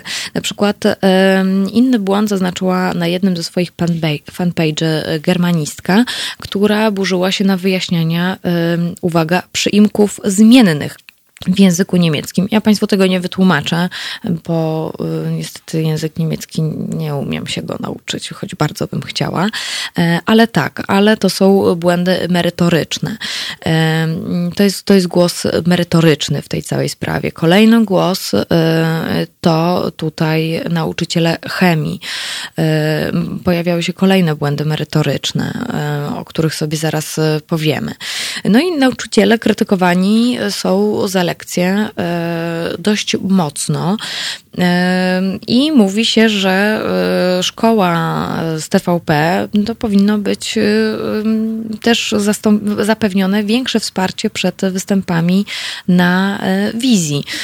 To nie jest profesjonalna, zorganizowana kampania, tylko pospolite ruszenie, komentowali eksperci z branży edukacji i nauki dla wirtualnemedia.pl. Natomiast telewizja polska odpowiedziała na różnego rodzaju zarzuty i śmichy, chichy e, następująco. Poniżanie i dyskredytowanie nauczycieli, którzy realizując swoją misję zdecydowali się zaangażować w projekt edukacyjny, którego celem jest zapewnienie ciągłości nauczania, świadczy o niedostrzeganiu powagi sytuacji i wyzwań, które stoją przed naszym społeczeństwem w tej trudnej chwili. Och, te wyzwania. No tak, bo nikt inny nie ma wyzwań i naprawdę to jest tak trudno. Proszę Państwa, zresztą słyszeliśmy przed chwilą Zytę Czechowską. Nauczycielka roku 2019. Ten plebiscyt głosu nauczycielskiego jest od wielu lat prowadzony i od wielu lat mamy wspaniałych pedagogów, wspaniałych nauczycieli i nauczycielki, którzy mogliby pojawić się w TVP i powyjaśniać różnego rodzaju rzeczy merytorycznie i fajnie, przystępnie dla uczniów szkół podstawowych e, klasy 1 do 8, bo naprawdę dla chcącego nic trudnego. I wkurzam się strasznie, że ktoś wymyślił, żeby, żeby żeby to było prowadzone tak naprawdę na szybko, na bardzo szybko, żeby były nagrania, że to są mm, właśnie na Mamadu anonimowo wypowiedziała się nauczycielka, do której zadzwoniono ze szkoły, a do szkoły zadzwoniło kuratorium e, i wyjaśniło, że potrzebujemy nauczycielkę, nauczyciela, który by tam coś e, poobjaśniał i po prostu poprowadził lekcje w telewizji. E, rzeczy są nagrywane, no ale ta pani nauczycielka zrezygnowała. Więc tak wygląda casting. Nie, że się zastanawiamy, nie, że sobie myślimy, nie, nikogo to nie interesuje. E, wiadomo, że są nauczyciele i nauczyciele. Wiemy też na przykład, że są politycy i politycy. Wiemy też, że są, e, że są e, no nie wiem, dziennikarze i dziennikarze, fryzjerzy i fryzjerzy. No po to sobie na przykład polecamy y, różnego rodzaju osoby i czy nawet szkoły, wybierając dla dziecka, że chcemy, żeby dziecko trafiło do tej szkoły, bo ma o wiele lepsze zdanie niż do, niż do jakiejś tam innej, tak? Tak to mniej więcej wygląda. Pan Robert mówi ludzie i ludziska. Dokładnie tak, ludzie i ludziska. Niektórzy się nadają, inni się nie nadają. Natomiast co mnie wkurzyło na samym początku y, całej tej, y, całej tej hecy z TVP, to dawno żeśmy sobie nie przytaczali komentarze internautów, a one są po prostu przerażające i te komentarze biją w te y, no, bidne panie nauczycielki, które wplątały się w sytuację bez wyjścia i muszą e, i musiały stanąć w jakiś sposób na, e, na wysokości zadania. E, komentarze są następujące i niektóre są naprawdę no, przerażające. Naprawdę przerażające. E, czytam. Komentarz numer jeden. Pani wygląda jakby trzecią klasę miała ukończoną. Komentarz drugi. Ja pierdę. Obwód, obwód mylić ze średnicą. Co to za niedołóg? Jakaś siostrzenica członka zarządu TVP? Kolejny komentarz. Charyzma i energia na poziomie zjaranego leniwca. Może w 2450 roku osiągniemy poziom BBC. Kolejny komentarz. Aż mi ze złości z uszu paruje. Chyba jestem parzysta. To w nawiązaniu do tego, że tam jak liczba, jak parzysta liczba to ta, która ma parę. To jest średnica, ty babo tłumoku. Kij z tymi liczbami, one mają większy problem. Widzą i słyszą dzieci. Te kobiety z dnia na dzień stały się memem. Przez lata będzie się to za nimi ciągnęło. Nie żal mi ich. E, kolejne komentarze. Te panie są parą. TVP w końcu zaczyna akceptować związki jednopłciowe. Kolejny komentarz. Macie podejście do nauczania jak Prusy 150 lat temu. Brawo. Infantylna baba z anemicznym głosikiem. Te panie wyglądają jakby ktoś je bardzo skrzywdził. Więc e, takie są komentarze, dlatego jest ich tak dużo i tak e, wiele ich wyciągnęłam. E, to jest po prostu przerażające, jak łatwo oceniamy to, w jaki sposób ktoś mówi, to w jaki sposób ktoś wygląda.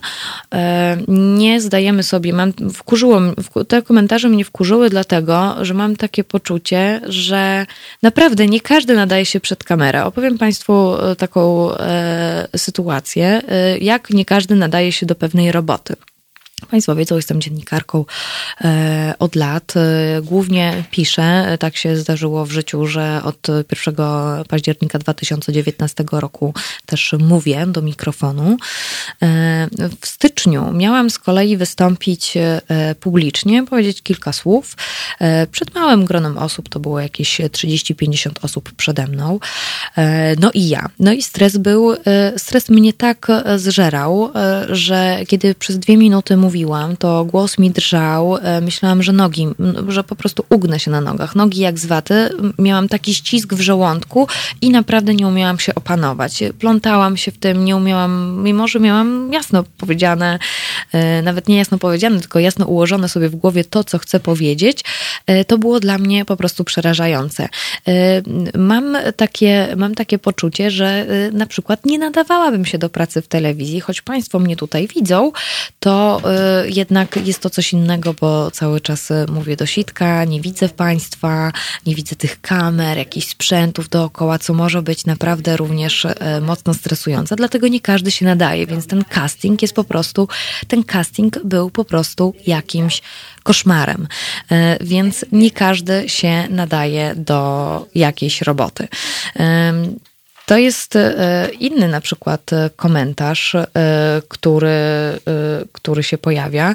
Mm, to jak, mm, jak w TVP w zeszłym roku szczuło na nauczycieli, to taki obraz nauczyciela został w głowie. No i teraz wyprodukowali to na bazie własnego pojęcia. Takie można powiedzieć edukacyjne studio jajo. Ja już kończę mówić, bo mamy słuchaczka, słuchaczkę lub słuchacza na łączach. Halo, halo, z kim mam przyjemność? Przyjemność. Dzień dobry, Elżbieta z tej strony. Dzień dobry Pani Elżbieta. Witam Panią, witam Państwa. Uch, wie Pani co? Halo? Tak, tak, jestem, halo, słuchamy. Halo? Słuchamy, słuchamy. E, po odczytaniu tych komentarzy mm, powiem Pani, że kurczę, aż się do mnie gotuje. Mm, we mnie też, we mnie to też. dla mnie nieprawdopodobnego, niewiarygodnego, jak nam łatwo przychodzi osądzać, oceniać i poziom tego e, pozostawia tak wiele do życzenia, że e, po prostu brak mi słów. Brak mi słów. E, okej, okay, jeżeli mamy zastrzeżenia co do wypowiedzi merytorycznych, Dobrze, e, skupmy się na tym. Natomiast e, wie Pani co, e, ocena ludzi, którzy występują przed, przed kamerą, ocena ich wyglądu, nie wiem, ubioru, to jest po prostu tak niedopuszczalne dla mnie. Wie Pani co, mam po prostu problem w tej chwili z wyartykułowaniem słów, bo ludzie, którzy to piszą, e, nie wiem, chcą się mieć ludźmi inteligentnymi, e, z refleksem sytuacyjnym. Nie, to, to jest straszne. Po prostu hejt powoduje u mnie rozedrganie wewnętrzne. Naprawdę. Bo te kobiety, które tam poszły, nie, powiem tak, nie oglądam TVP, nie oglądam od pewnego momentu. Od momentu e, takiego przełomowego dla mnie w tym kraju, kiedy e, obóz rządzący jakby e, zakneblował usta e, niektórym mediom i mówią tylko jednym głosem. Nie oglądam, nie słucham, nie oglądam, e, więc trudno mi powiedzieć, jak to tam wygląda. Natomiast nieważne to jest, e, jakby w całości niedopuszczalne są dla mnie tego rodzaju komentarze. Nie, po prostu nie mieści mi się to w głowie, naprawdę hejt jest tak powszechny, że dziś wszedł jakby w strukturę i, i w kanon żartu, śmiechu, nie wiem, szybkiej takiej reakcji trafnej. Guzik, to nie są trafne reakcje. Mówmy merytorycznie. Oczywiście oceniajmy jakby sens, sens tego, co pytanie przekazują. Jeżeli się z tym nie zgadzamy, prostujmy to ale błagam, ludzie, róbmy to w cywilizowany sposób. Oceniamy kogoś i sprowadzamy go do, do parteru, a sami nie wyskakujemy nawet centymetr ponad ten parter. Dziękuję, wszystkiego dobrego życzę. Chyba jestem za bardzo zdenerwowana, żeby coś więcej powiedzieć. Wszystkiego dobrego. E, dziękujemy Pani Elżbieto za ten głos i za połączenie. Ja Państwa również zachęcam do komentowania. Po to jesteśmy, żebyśmy mówili sobie otwarcie, żeby Państwo mieli głos, co Państwo sądzą. Numer telefonu do studia 22 kierunkowy do Warszawy 39 059 22. Mogą Państwo również komentować na naszych dwóch transmisjach. Jedna jest na Facebooku, druga jest na YouTubie. Wystarczy wpisać Halo Radio, e, transmisja na żywo i albo medium obywatelskie. Natomiast e, tutaj jeszcze chciałabym przytoczyć komentarz jednego z naszych słuchaczy, Jasza. Jestem plastykiem. Obejrzałem 5 minut lekcji plastyki i miałem ochotę odgryźć sobie nogę. Pojawia się jeszcze zanim, jeszcze zanim sobie takie odetch, odetchniemy muzycznie trochę, żeby jednak się uspokoić, bo tutaj jest chyba, chyba większy problem, to tylko chciałabym tutaj przytoczyć e, jeden z komentarzy, taki trochę chyba głos e, rozsądku. E, mm, mnie tych nauczycieli szkoda. Oni są z prowincjonalnych szkół. Gdzieś pewnie między Rzeszowem a Krosnem, bardzo daleko od naszych wielkomiejskich wyobrażeń i dobrze wiedzą, że są dzieciaki, które nie mają internetu i warunków. Inna bajka to to, że są świadczenia jak 500+. To nie są prezenterzy zawodowi, a autentyczne panie od matematyki, polskiego, biologii. Też mogą się pomylić, jak każdy z nas. TVP robi materiały na kolanie, to prawda, ale nie linczowałabym nauczycieli, którzy naprawdę robią, co mogą i jak mogą. Wszyscy wiemy, że szkoła jest niegotowa, ludzie są niegodowi i tak dalej. Szkoda mi tych ludzi. Chcieli dobrze, wyszło, że są memem, bo wszyscy naokoło są oczywiście doskonali i nieomylni. Pretensje trzeba mieć do TVP, że nie robią redakcji i kolaudacji. Są publicznym nadawcą i powinni wyznaczać standardy, ale jesteśmy w Polsce, więc prościej obśmiać dwie biedne nauczycielki, bo sami jesteśmy oczywiście nie, nieomylni i najlepsi.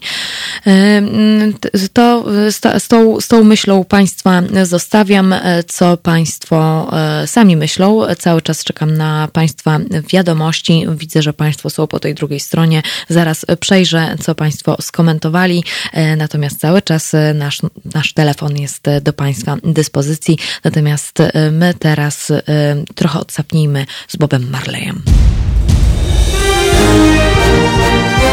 Halo Radio. Pierwsze radio z wizją.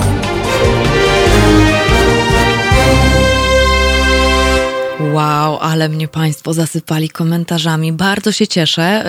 Y, postaram się przeczytać y, y, wszystkie lub większość z nich, bo widzę, że również Państwo są wkurzeni. Tak, to tak myślę, trochę podnieść sobie ciśnienie z rana to jest to trochę jak kawa. Wiem, że to jest fatalna metoda i nie powinno się tak robić. Bardzo Państwa przepraszam.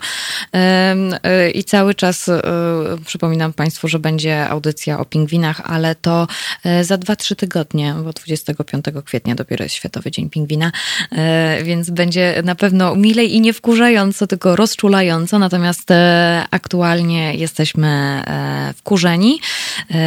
Nie muszą Państwo pić kawy. Natomiast myślę, że jakieś ziółka uspokajające również są w cenie. Zioła zresztą też świetnie wzmacniają odporność, a pić je można chociażby w naszym haloradiowym kubku. Przypominam Państwu, że mogą Państwo e, takie kubki zamówić e, przez naszą stronę czy przez naszego Facebooka. E, także to też jest, to też jest wspieranie Halo Radia i zakup kubka zasila naszą tutaj wspólną kasę. Także, żebyśmy się dalej rozwijali. Natomiast tak, komentarze, komentarze, komentarze. Zacznę od, zacznę od Facebooka. Mm, Paleo Venus skomentowała. Nie, nie, nie, nie, nie zapędzajmy się w te biedne nauczycielki. To są nauczyciele, ludzie z wyższym wykształceniem, którzy winni mieć określone kompetencje i oceniają nasze dzieci. I ci ludzie, te biedne panie nauczycielki, nie potrafiły dokonać samooceny na tyle, że skusiły się na występ przed całą Polską? E, pani Maria mm, dopowiada. Przede wszystkim nauczyciel nie może robić takich podstawowych błędów. Dla mnie to nie są nauczyciele z powołania. E, pani Paleo Venus komentuje dalej. Na co liczyły te panie nauczycielki? Nie wierzę, że człowiek wykształcony, który jest nauczycielem z założenia, się rozwija cały czas i nie jest w stanie ocenić swoich predyspozycji do czegoś. Za grubo to wszystko dla mnie szyte i nie wierzę, że zrobiły to za darmo. Czy to są w ogóle nauczycielki? Kto to w ogóle jest? Jasza e, komentuje z kolei. Nie bardzo rozumiem osoby biorące w obronę nauczycieli TVP. Czy ktoś im groził, zmuszał tych pedagogów do występu?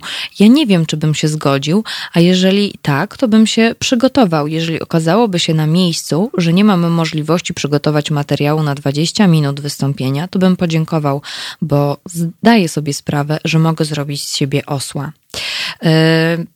To są bardzo ważne głosy. E, natomiast e, tak, myślę sobie, myślę sobie, proszę Państwa, że e, ja myślę, że ktoś nas oszukał trochę.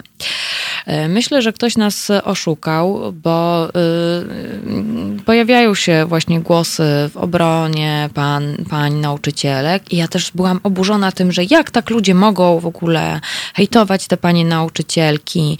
Pewnie zażaruje stres. Nie wiem, czy Państwo zdają sobie sprawę, jak wygląda studio telewizyjne. E, miałam akurat e, okazję być parę razy w takim miejscu i wygląda to przerażaj, przerażające jest to miejsce. Jest to taka wielka hala, w której jest jakiś mały wycinek yy, takiego zaaranżowanego studia, które wygląda na ogromne w telewizji. Telewizja kłamie. I jest strasznie dużo różnego rodzaju sprzętu. Latają te jakieś takie cudawianki dookoła i to wygląda przerażająco. I tak jak powiedziałam wcześniej, wcześniej, e, ja na przykład nie, nie, nie dałabym e, rady prowadzić takiego programu telewizyjnego. E, natomiast tutaj Paleo wskazała na to, że przecież, przecież nauczyciel powinien być z powołania. No tak, ale patrząc na przykład na zawody naszych, naszych współzawodowców, to znaczy kiedy ja patrzę na przykład na niektórych dziennikarzy lub na niektóre dziennikarki, to ja się, proszę Państwa, zastanawiam, co oni, co oni robią w tym zawodzie i co oni sobie myśleli, bo e, szkodzą, a nie służą, e, nie, nie spełniają tych standardów ustawy o prawie prasowym chociażby. I to jest przerażające na przykład, bo ludzie myślą, że się nadają, a się nie nadają. Jeszcze e, mam takie poczucie, przepraszam wszystkich nauczycieli, ale niektórzy nauczyciele jednak jeszcze jadą na takich oparach takiego swojego młodzieńczego zrywu pójścia na studia i tak będę tutaj e, uczył i będę pedagogiem. Niektórzy się po prostu do pewnych rzeczy nie nadają, ale cały czas trwają w tych zawodach. Jestem przekonana, że mają Państwo e, takich znajomych, czy sami Państwo wykonują taki zawód, gdzie nie wszyscy się do niego po prostu po prostu nadają, bo do pewnych zawodów trzeba mieć jakieś cechy i predyspozycje. Najwyraźniej te panie, które się pojawiły w, w TVP, tych predyspozycji nie mają. No ale trudno, więc y, ja bym nawet, y, i kiedy, kiedy już sobie to uświadomiłam y, w moim wkurzeniu, pomyślałam sobie o innej rzeczy, o, którym, e, o której napisał chociażby pan Grzegorz w naszych komentarzach, tym razem na YouTubie. Natomiast cały czas przypominam, że nasza linia jest e, otwarta. 22, numer e, kierunkowy do Warszawy, 39 059 22. Proszę dzwonić, proszę komentować. Ja cały czas czekam. Jestem z Państwem w tym temacie do godziny 9, więc proszę się spieszyć, bo na zegarach 8.43. Pan Grzegorz skomentował, tam był jakiś reżyser, scenarzysta, ktoś to zrobił specjalnie. Podejrzewam tylko, że się nie spodziewał, że to pójdzie tak łatwo. Pan Albin skomentował z kolei, jeżeli chodzi o merytorykę tych wykładów, to się zgadzam. Jeśli chodzi o wygląd tych pań, to jest świństwo. Mader e, skomentował, wystarczy przykład wszystkich tych słuchaczy, których paraliżuje sama myśl tylko o zatelefonowaniu. Pan Grzegorz wskazuje również, e, tak jak w teleturniejach, na przykład milionerach na kanapie przed telewizorem nie ma problemu, brylujemy, szestamy kasą, nie zarobiono, a jak się usiądzie na prawdziwym stołku przed panem Hubertem, to inna sprawa. E, Wolf z kolei wskazuje, podejmując współpracę z TVP, trzeba się liczyć z konsekwencjami. anarchistyczna sekcja szydercza i możemy się zgodzić z panią Elżbietą. Stres samego wystąpienia i to w studiu telewizyjnym daje swoje. Te programy są na szybko, a Polacy szybko hejtują. Jakie to piękne zdanie. Te programy są na szybko, a Polacy szybko hejtują. O tak, tak, zgodzę się z tym ja osobiście. Mm, tak, y, szkoda mi tylko reszty Wolf, szkoda mi tylko reszty nauczycieli, którzy negatywnie odczują manipulację skierowaną przeciwko nim w telewizji polskiej. Mad R, występy przed kamerą to nie element zawodu nauczyciela, także nauczyciel nawet z powołania mógł polec. Tak, yy, tak. Yy, ojej, jak ja się z Państwem zgadzam w, we, wszystkich, we wszystkich komentarzach, które tutaj padają bo y, faktem jest, że to pokazuje, mimo że trochę się różnimy, bo jedna strona mówi, że przecież te panie nauczycielki to powinny wiedzieć, gdzie idą, te panie nauczycielki powinny być przygotowane, w takim razie nie są z powołania, skoro nie potrafią sobie poradzić, a już merytoryka siada, a druga strona mówi, no ale łagodzi już tą ten. W każdym razie jesteśmy cały czas w jednym punkcie, to znaczy w takim, że y, narzekamy, narzekamy i jeszcze raz narzekamy. E, wkurza nas to wszystko, co się dzieje i trochę tak mm, od śmiechu przechodzimy w takie, e, w takie, w takie wkurzenie. E, no ale, proszę Państwa, ktoś to wydał, ktoś to nagrał, ktoś zdecydował, że coś takiego będzie. To już jest któryś raz, kiedy znowu mówię o tym w naszej porankowej audycji, ktoś to wypuścił. To nie jest kwestia tego. E, nie wiem, czy Państwo pamiętają, jakiś czas temu komentowaliśmy sobie, o, jakiś czas temu, no już nie pamiętam kiedy, ale dawno temu była taka afera, że był nie, pan, pan pisarz, pan, pan, pan, pan, pan, jakiś taki straszny, straszny seksistowski wywiad był w Vivie. I, e, no, i, to było, I to było przerażające. Pan dziennikarz e, e zrobił wywiad z. Mm, z bohaterką, z aktorką e, 365 dni, tam te twarze Greya, no i wszyscy żeśmy komentowali i tak dalej, i tak dalej. Ja wtedy mówiłam, przecież jest wydawca, jest redakcja, jest korekta, ktoś to wydaje. I w TVP, proszę Państwa, też jest jakiś wydawca, e, są e, montażyści, jest masa osób, masa elementów ludzkich, przez które ręce to po prostu przechodzi i ktoś za to odpowiada, a my się skupiamy na paniach nauczycielkach, na merytoryce. Jeżeli ktoś sobie nie radzi przed kamerą, wybieramy kogoś innego, a nie robimy łapankę, kuratorium dzwoni do szkoły, a szkoła dzwoni do wszystkich możliwych nauczycieli i to pewnie wygląda, cześć, słuchaj, wiesz co, zadzwonili do nas z TVP, bo jest coś takiego jak akcja um, szkoła z TVP, no i niestety szukamy kogoś, przyjdziesz? No i ktoś sobie myśli, no, no ja, no, no dobrze, no mogę przecież przyjść, no a jakiej lekcji? Wiedzą Państwo, to jest wszystko po prostu obrzydliwie na łapu capu. Ja jestem w ogóle totalnie zdziwiona tym, że to tak się odbywa, dlatego, że Dlatego, że y, myślę sobie, y, no i w ogóle, no, no Ministerstwo Edukacji też, no gratulacje po prostu, no super. Już telewizja publiczna gratuluje bardzo y, po prostu podejścia Olewackiego. Do, te, do, tego podejścia Olewackiego wrócimy, proszę mi tylko przypomnieć, bo to też ważne w całej tej awanturze. Natomiast przecież jak są takie plebiscyty, typu głos nauczy głosu nauczycielskiego, na nauczyciela roku, dlaczego się nie dzwoni do takich nauczycieli? Dlaczego na przykład y, nie słucha się, nie wiem, swoich, no, no nie wiem, no dlaczego się po prostu nie sprawdza nauczycieli różnej maści, żeby w telewizji publicznej byli sprawdzeni, y, naprawdę nauczyciele z powołania, nie bojący się wystąpień y, publicznych, telewizyjnych, bo to jest jednak, bo to jest jednak e, różnica.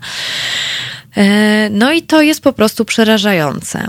A kiedy już sobie zdamy sprawę, że przecież, że przecież są takie, są takie, um, są tacy nauczyciele, którzy mogliby.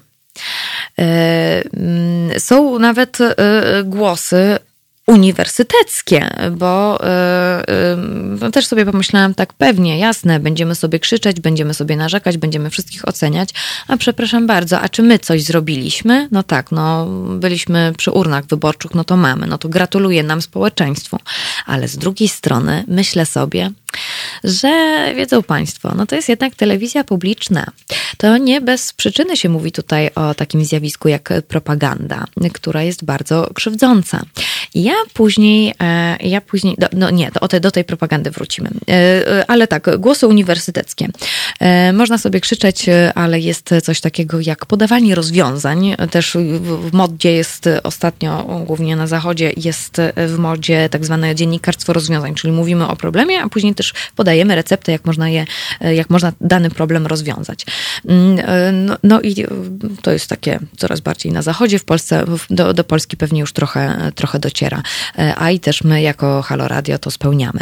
E, no dobrze, można sobie krzyczeć, ale e, jest coś takiego właśnie jak podawanie rozwiązań, są działania, bo możemy sobie krytykować i takie działania, taka wzorowa postawą, taką wzorową postawą wykazał się chociażby dr Karol Dudek-Różycki z Uniwersytetu Jagiellońskiego, który skomentował chemia w ramach lekcji Szkoła TVP to skandal. Tak komentował dla Gazety Wyborczej. I w imieniu nauczycieli napisał list do ministra edukacji e, Dariusza Piątkowskiego i prezesa Telewizji Polskiej, w którym apeluje o większy nadzór nad realizatorami programu. I to jest coś, na co czekamy, bo jeżeli więcej będzie spływało takich głosów, czy to od rodziców, czy to od innych nauczycieli, czy to właśnie od e, wykładowców akademickich, to może, może jednak stwierdzą, no dobra, to nie róbmy aż takiej wielkiej propagandy, bo proszę Państwa, Państwa, przypomnijmy sobie, aha, nie, jeszcze tylko Państwu powiem, co było nie tak z chemią, to też zacytuję tutaj Gazetę Wyborczą. Pani nauczycielka w telewizji rysowała wzory strukturalne wodorotlenków, które są związkami jonowymi. Nauczyciele oraz recenzenci, od, oraz recenzenci od lat zwracają uwagę, że nie rysujemy wzorów strukturalnych związków jonowych, gdyż jest to zwyczajnie błędne. Taki sposób nauczania w tak wczesnym etapie zakorzeni błędne wzorce oraz błędną wiedzę, którą na późniejszym etapie kształcenia coraz trudniej wyplenić. I tak, apeluję do pana ministra, aby zwrócić uwagę realizatorom na większą staranność w realizacji tej ważnej misji, bo oglądając te pierwsze lekcje mogę z całym przekonaniem stwierdzić, że większym pożytkiem dla ucznia jest jej nie oglądać. Tak e, napisał dr Karol Dudek-Różycki z Uniwersytetu Jagiellońskiego. E, I proszę państwa, no właśnie, pożytek, pożytek. Pamiętają państwo, co się działo w zeszłym roku? Strajki nauczycieli, wspieranie nasze ich i, i całą tą hecę i po prostu rząd, który, do którego nic nie docierało, w ogóle nic nie rozumieli. Jeszcze, jeszcze jest przecież, e, jeszcze przecież e, mieliśmy e, hasło, że teraz na jednej z konferencji prasowych a propos koronawirusa i pandemii, przecież teraz nauczyciele mogą pokazać, że są przydatni, bardzo miłe. E, to już z góry jest pokazane, e, jak będą wyglądać takie lekcje w telewizji publicznej. I to jest przerażające, że proszę Państwa, to jest prawdopodobnie, tak sobie myślę, i tak też myślą niektórzy inni, których komentarze przeczytałam, i na to samo wskazywał na przykład pan Grzegorz, że no wiedzą Państwo, pokażemy w telewizji publicznej, e, zrobimy tą taką naszą misję, zrobimy sobie lekcję, ale e, pokażemy też, że właśnie ci nauczyciele się nie nadają. I to, co oni odwalali w zeszłym roku, jak strajkowali, to nie, nie zasługują na nasz szacunek. W fajnym państwie żyjemy, wiedzą Państwo, w fajnym, fajnym kraju, w którym w którym po prostu się gra i się igra. My e, tutaj zebrani, Państwo, którzy mnie słuchają, e, Państwo, którzy słuchają innych moich koleżanek redakcyjnych i innych redaktorów tutaj w Halo Radio, Państwo wiedzą, że inaczej podchodzimy do sprawy publicystyki, inaczej mówimy o polityce, zapraszamy innych gości niż media mainstreamowe, niż media publiczne. I to jest po prostu, to jest przerażające, że jesteśmy tak, takim, takim, sam, tak, taką samotną, samotną wyspą wśród tylu różnego rodzaju doniesień medialnych. Państw, my dotarliśmy w jakiś sposób do, do państwa. Państwo z nami są, ale proszę pamiętać zawsze o tym, że Państwa sąsiedzi, Państwa koleżanki, koledzy z Facebooka, z różnego rodzaju mediów społecznościowych, Państwa współpracownicy, oni na przykład nie wiedzą, co to jest Halo Radio. Może ich na przykład, możemy ich nudzić, możemy ich na przykład bawić, e, możemy, e, ale mogą na przykład chcieć takich treści, a na przykład ich nie mają. Dlatego właśnie jesteśmy my i dlatego cały czas prosimy Państwa o dodatki i cały czas prosimy Państwa o wsparcie, żebyśmy mogli się rozwijać, żebyśmy e, mogli wprowadzić kolejne programy edukacyjne, chociażby z edukacji seksualnej na nasze, na nasze pasma. Dlatego, y, dlatego jesteśmy tutaj z Państwem. Bardzo się cieszymy. To już będzie koniec mojego wywodu. Bardzo się cieszę, że Państwo byli ze mną w tej godzinie. Dziękuję Pani Elżbiecie za telefon. E, to też jest odwaga, e, za którą, za którą dziękuję. E, my natomiast, ja zostawiam do Państwa po prostu dyspozycji, dyspozycji, co Państwo sobie myślą, ale my jesteśmy po prostu oszukani. TVP po raz kolejny nas oszukało i to jest, no bo wątpię, żeby to był wypadek przy pracy, żeby tak na łapuca później mieć jakieś świadomości, od czego są te kuratoria, od czego są dyrektorzy szkół, przecież wiedzą, których pedagogów, pedagogzki mają naprawdę na tak wysokim poziomie, żeby zaproponować. A z drugiej strony, jeżeli to jest TVP, e, no to e, porządni e, pedagodzy nie będą chcieli uczestniczyć w tej jednej wielkiej fransie, farsie i w tym mechanizmie propagandowym, który szkodzi, a nie służy społeczeństwu, a taka właśnie powinna być telewizja publiczna. Jest mi bardzo przykro, że niestety muszę krytykować. Nie lubię. Nie lubię. E, proszę Państwa, e, słyszymy się już za moment. Odetchniemy trochę od tego natłoku myśli e, i od, od komentarzy. Zostawiam Państwa z refleksjami. Natomiast już za moment powiemy sobie, jak powinna wyglądać jak powinny wyglądać programy edukacyjne, jak, jak kiedyś wyglądała telewizja publiczna, jaki sobie stawiała cel, jak wyglądały te programy kiedyś tam. Więc e, proszę sobie teraz poprzypominać, co Państwo oglądali będąc dziećmi. E, ja sobie poprzypominałam e, i zaraz będziemy się łączyć z profesorem Grzegorzem Ptaszkiem, który jest medioznawcą z Wydziału Humanistycznego Akademii Górniczo-Hutniczej w Krakowie, a także prezesem Polskiego Towarzystwa Edukacji Medialnej. Myślę, że nikt tak e, świetnie jak profesor nie opowie nam o tym, e, o właśnie o edukacji przez telewizję. Słyszymy się już za moment.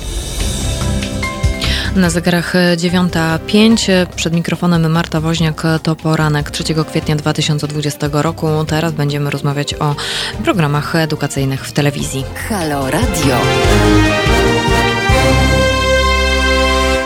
Przypominam Państwu, że mogą cały czas Państwo do nas e, dzwonić 22 39 059 22. Mogą Państwo pisać, komentować na teraz halo.radio. Mogą Państwo też e, pisać i komentować do nas, e, dzielić się swoimi przemyśleniami i dzielić się swoimi refleksjami na transmisji na YouTubie i na transmisji na Facebooku.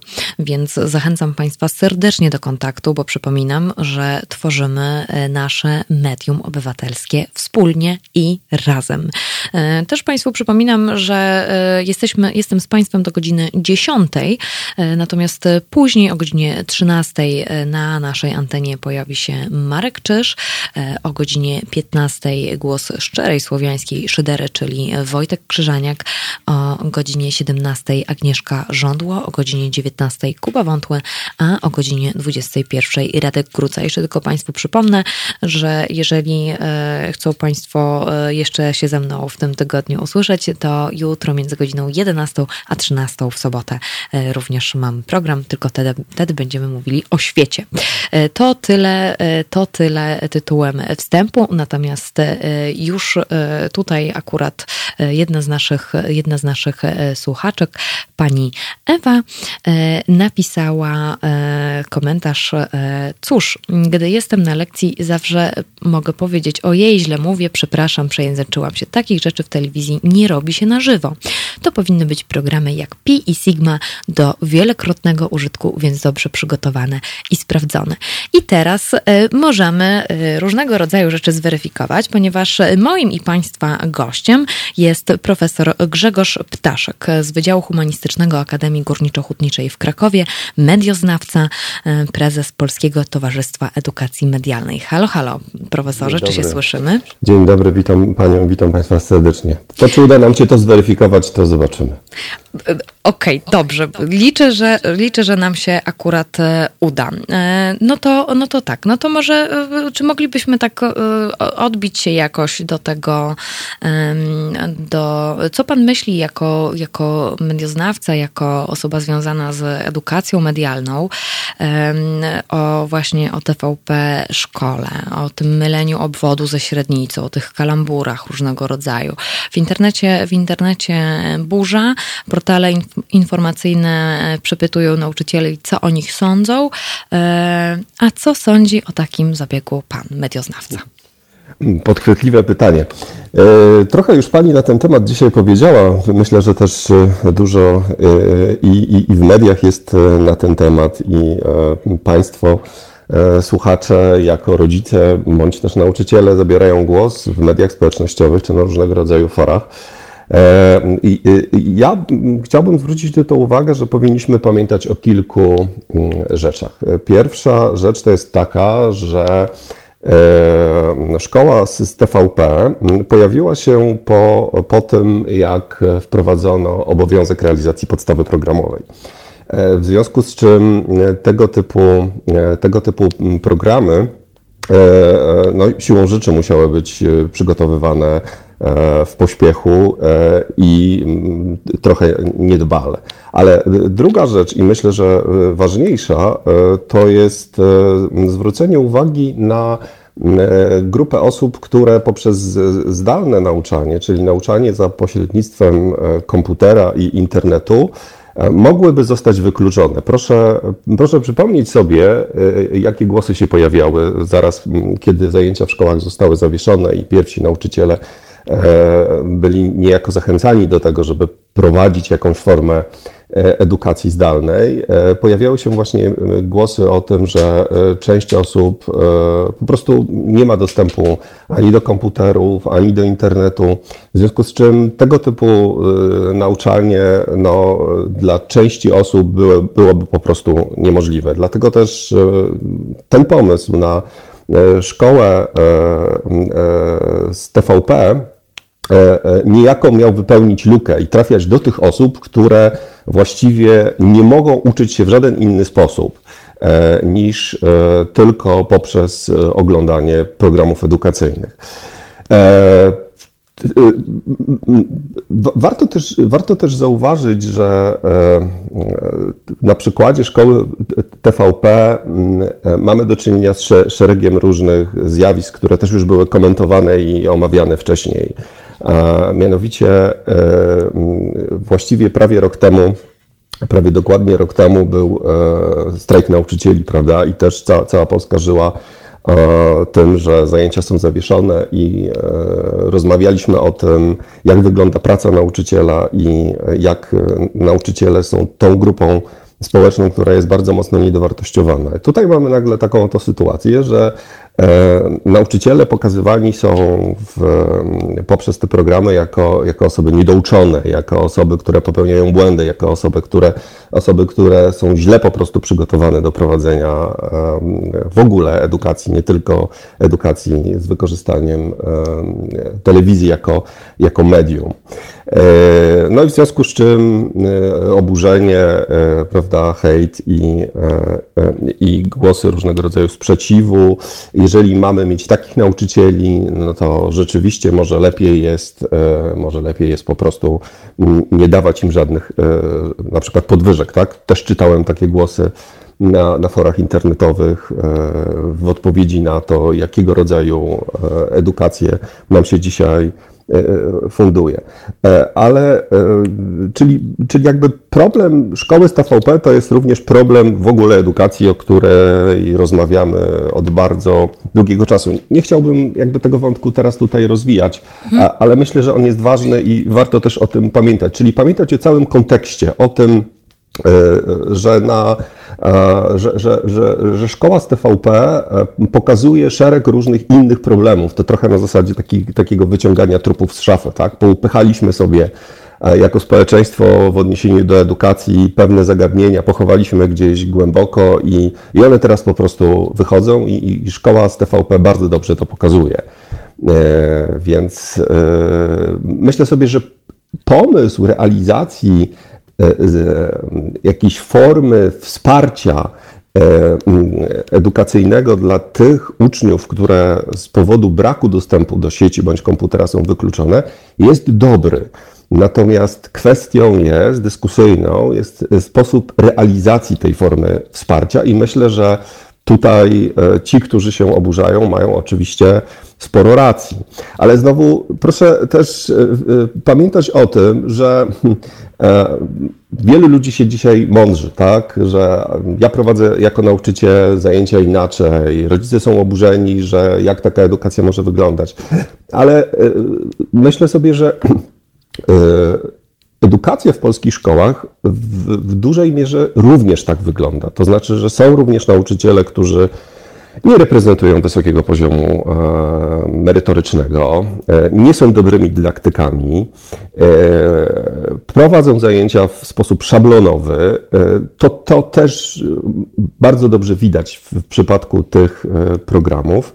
Jest jeszcze trzecia kwestia. E, no, nie oszukujmy się, ale jednak prowadzenie zajęć e, w telewizji e, to jest zupełnie coś innego niż prowadzenie zajęć w klasie. W związku z tym przeniesienie klasy do telewizji w sytuacji, kiedy nie mamy kontaktu z drugim człowiekiem, nie ma tej dialogiczności, no wydaje się bardzo trudne. Stąd te wszystkie zabiegi nauczycieli i nauczycielek, które próbują jednak mimo wszystko stworzyć jakieś pozory dialogiczności. Ja bym ja bym aż tak e, z tego nie szydził, ponieważ no, nauczycielki mają ten swój nawyk, czy nauczyciele mają ten swój nawyk, żeby właśnie wchodzić w taką dialogiczność z uczniami e, i e, stąd tego typu formy.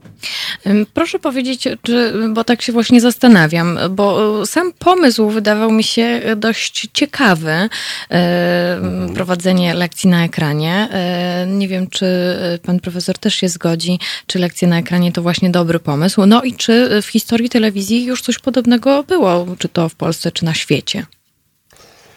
E, tak jak powiedziałem, myślę sobie, że dla tych osób, które nie mogą korzystać ze zdalnej edukacji, czyli, a to jest naprawdę dosyć duża grupa osób, e, szacuje się, że to jest około 15-20% uczniów, którzy mają problem z dostępem do internetu e, i z dostępem do komputera, bo nie zapominajmy, nam się wydaje, że tak, tak to powinno wyglądać, ale proszę też pamiętać, że Rodzice również pracują w domu zdalnie. E, rodzeństwo również uczy się zdalnie. W związku z tym, nawet jeśli jest komputer w domu, to on tak musi być dzielony. Poza tym, z różnych badań, na przykład UKIDS Online e, z 2019 roku wynika, że młodzi ludzie w większości korzystają z internetu za pośrednictwem smartfonów. E, no a jak wiadomo, smartfon jednak no, nie do końca jest dobrym narzędziem do, e, do nauki, mimo iż można przy, przy jego pomocy różne rzeczy robić. E, więc to jest, to uważam, że to jest dobry pomysł, natomiast pozostała kwestią dyskusyjną jest sposób realizacji. Jeżeli pani mnie pyta, czy w telewizji kiedyś było, było coś takiego, oczywiście telewizji. Bo ja nie mówię o tych takich programach edukacyjnych, o których sobie zaraz e, powiemy mhm. i powspominamy, e, mhm. ale chodzi mi właśnie o coś takiego jak właśnie teraz, że jest jakaś podstawa szkoła. programowa, tak, taka szkoła, mhm. szkoła.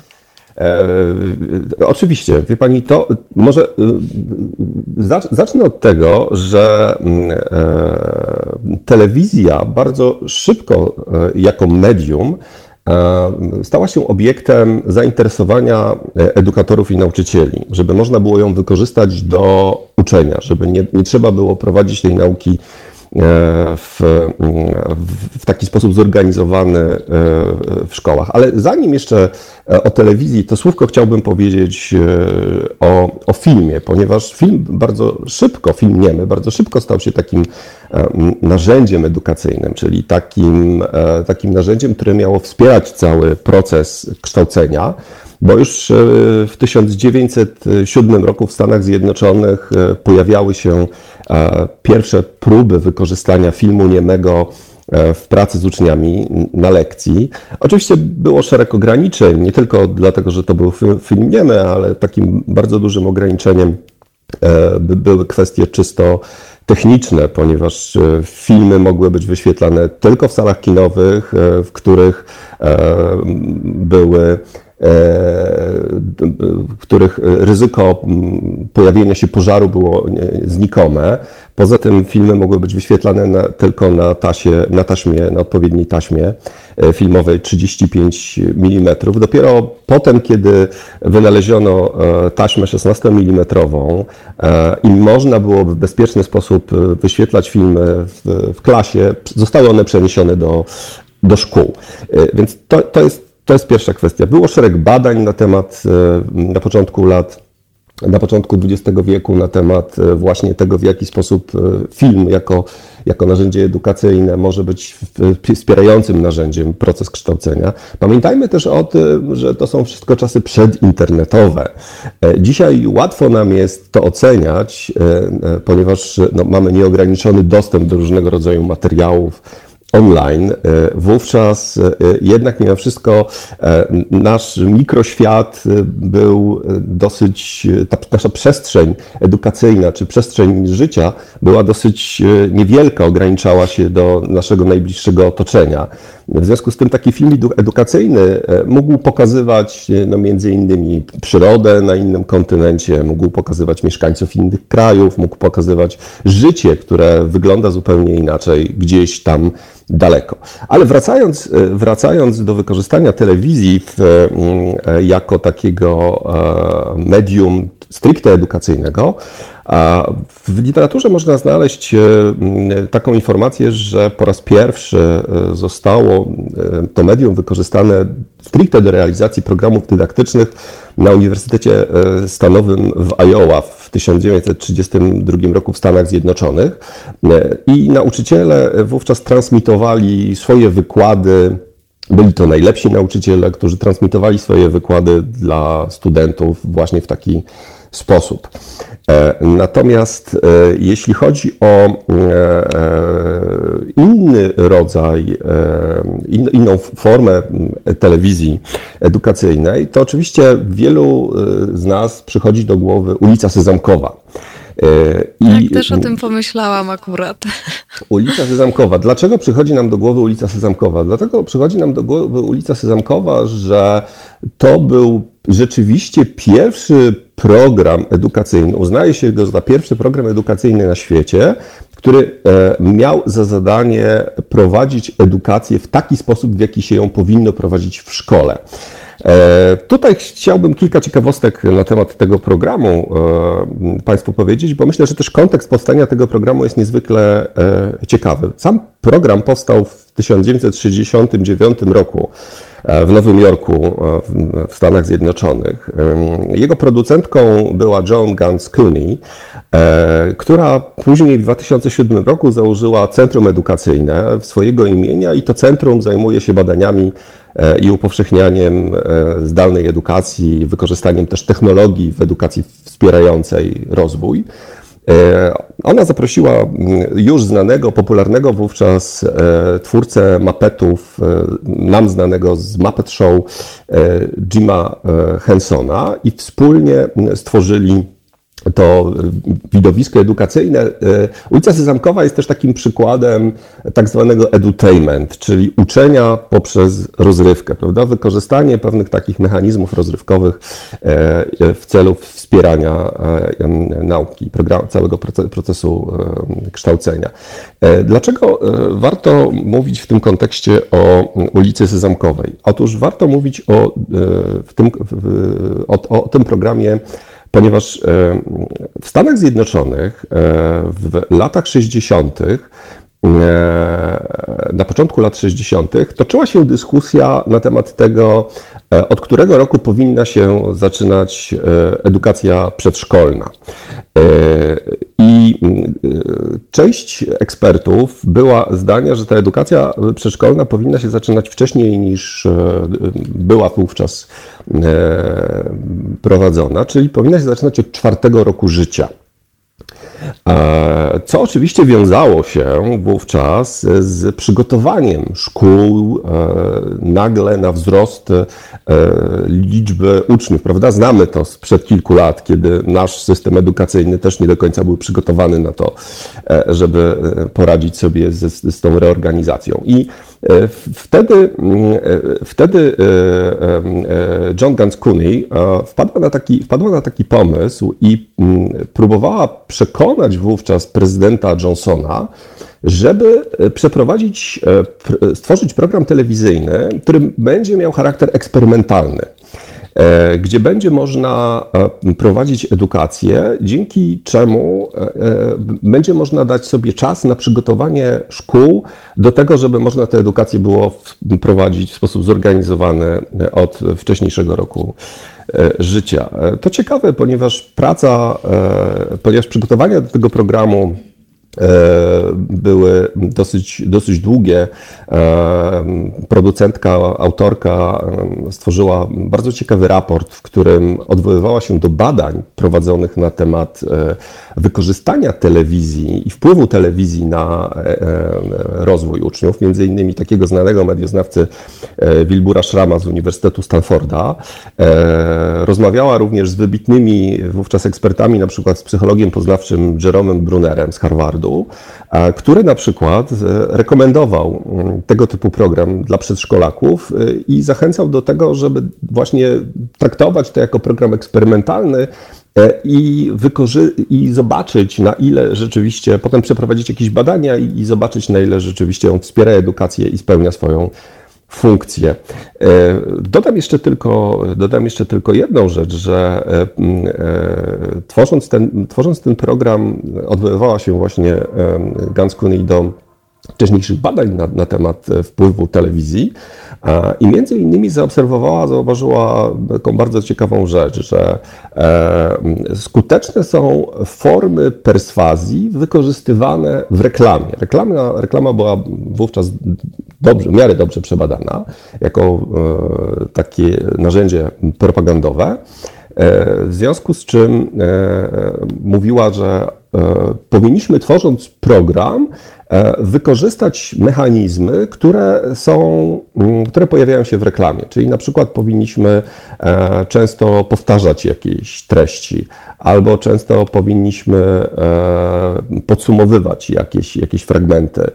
E, albo w sposób e, zwięzły i jasny prezentować przekaz, e, czy odwoływać się do ciekawej prezentacji wizualnej, w sposób ciekawy wizualnie prezentować te treści. Więc to myślę, to przemyślenie tego, jak ten program ma wyglądać, współpraca z wieloma wybitnymi ekspertami zaowocowało sukcesem. E, takim oto, że ulica Sezamkowa e, właściwie emitowana jest do dzisiaj. Ona oczywiście zmieniła w trakcie e, tych, tych kilkudziesięciu lat właścicieli, formę, ale do dzisiaj, do dzisiaj ulica Sezamkowa jest, jest nadawana. Więc Ulica Sezamkowa jako takie wzorcowe doświadczenie telewizyjne. Natomiast jeśli, mnie pani, jeśli mielibyśmy porozmawiać o e, naszych polskich doświadczeniach, to, to tak, to były takie, e, były takie próby, nawet można powiedzieć, że były to próby w miarę udane. Tutaj nasi słuchacze wskazują właśnie telewizję, na telewizję edukacyjną lat 90., choćby domowe przedszkole. E, to domowe przedszkole, tak, można powiedzieć, że to, to był taki polski produkt, e, e, taki polski produkt trochę wzorowany na ulicy Sezamkowej. Natomiast jeżeli, jeżeli chodzi o emisję lekcji szkolnych, to było, proszę Państwa, coś takiego w latach 90. Przepraszam, w latach 60. W latach 60. pojawił się w programie pierwszym telewizji polskiej tak zwany cykl programów szkolnych Siłą rzeczy telewizja zresztą wówczas też musimy pamiętać o tym, nie była emitowana 7 dni w tygodniu, 24 godziny, były pasma. Najczęściej te programy e, albo zaczynały się po godzinie 16, 17, emitowane były do godziny 20. E, niektóre, czasami później zwłaszcza, e, to wszystko było związane z, z ograniczeniami technicznymi telewizji. I w tych latach 60. był, był taki cykl programów szkolnych i on powstał mm, pod nadzorem we współpracy z nauczycielami i był prowadzony przez e, znakomitych naukowców. E, taka audycja e, rozpoczynała się wówczas o godzinie 8-9 rano, czyli zbiegała się z edukacją szkolną. Były bloki tematyczne, które odpowiadały przedmiotom nauczania, ale co się okazało? Wówczas. Okazało się, że jest to rozwiązanie nie do końca satysfakcjonujące i dla nauczycieli, i dla szkół. Oczywiście pierwszym ograniczeniem był dostęp do odbiorników telewizyjnych. Nie wszystkie szkoły były wyposażone w odbiornik telewizyjny.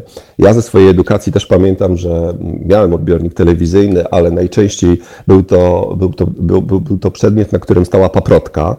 E, e, e, I tak, tak edukacja z wykorzystaniem telewizora wyglądała.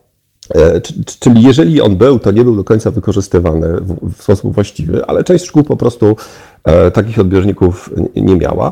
Natomiast e, problem, jaki był, wiązał się z dostosowaniem planów lekcji do emitowanych bloków. Czyli nie było to do końca synchronizowane, w związku z czym, no, jeśli mieliśmy e, na przykład plan lekcji zupełnie inaczej ułożony i inaczej były emitowane programy w telewizji, to na przykład, to też pamiętam z mojego, z mojego doświadczenia, czasami po prostu nauczyciele między sobą się zamieniali lekcjami. E, ale co na dłuższą metę było uciążliwe. No, można było tak zrobić raz na jakiś czas, natomiast na dłuższą metę siłą rzeczy e, było to bardzo uciążliwe. E, czym to skutkowało? No, skutkowało to tym, że w rzeczywistości ci, którzy mieli te programy edukacyjne oglądać, czyli uczniowie ich nie oglądali, a widzami tych programów byli najczęściej dorośli, którzy, którzy mieli wówczas, pracowali wówczas na drugą zmianę, albo emeryci, którzy siłą rzeczy no, musieli jakoś sobie znaleźć czas. To było, to, to było w latach 60. Natomiast w latach 90. rzeczywiście e, powstało specjalne pasmo edukacyjne, które się nazywało telewizją edukacyjną. Tak, e, tak, się to, tak się to nazywało. E, ona była wówczas, ta telewizja edukacyjna wzorowała, wzorowana na kanałach tematycznych zagranicznych. Także były emitowane bloki tematyczne, przy czym w każdy dzień tygodnia emitowany był inny blok tematyczny. Na przykład e, we wtorki e, mieliśmy tutaj zajęcia z nauk ścisłych, środy były czysto humanistyczne, a czwartki, e, czwartki na przykład przyrodnicze. To w lepszy trochę sposób pozwoliło dopasować te treści do, do potrzeb edukacyjnych, chociaż też wiązało się oczywiście z różnego rodzaju ucią, uciążliwościami. Na zegarach, na zegarach 9.30 my do naszej rozmowy wrócimy już za moment, natomiast ja tutaj, e, przypominam, że jesteśmy do godziny 10. E, ja tutaj chcę Państwa trochę pobudzić e, do życia jeszcze w ten e, nasz piątkowy poranek. Proszę dawać znać, e, jakie Państwo pamiętają programy edukacyjne e, ze swojego dzieciństwa. Proszę koniecznie pisać w komentarzach, a może ktoś chciałby się jakąś refleksją podzielić 22 39 059 22. My słyszymy się e, już zaraz po Aerosmith. Halo Radio. Ci z Państwa, którzy teraz się e, z nami e, połączyli e, halo radiowo, to chciałam przypomnieć, że rozmawiamy sobie dzisiaj o edukacji spóźnialskich. No, dużo Państwo przegapili, ale będą Państwo mogli sobie odrobić zadanie domowe później, kiedy będą dostępne już podcasty. One na pewno będą dostępne, no w poniedziałek na 100% będzie dostępny podcast. Odsyłam Państwa na naszą stronę www.halo.radio. I już myślałam, że Państwo y, y, nie reagują, y, nie mówią, ale jednak tutaj mamy telefon od słuchacza. Halo, halo, z kim mam przyjemność? Dzień dobry Państwu, Łukasz Androsiuk ze Słupska. Bardzo mi miło, serdecznie przede wszystkim chciałbym słowa uznania skierować pod adresem pana profesora Ptaszka za znakomitą książkę Edukacja Medialna 3.0 to jest jeden z głównych powodów, dla których zadzwoniłem. Także od tego myślę, chciałbym rozpocząć i zadać głos dyskusji od tego wątku. To, Dziękuję bardzo. To ja się y, dołączam do gratulacji. Panie Łukaszu, pytania w takim wypadku.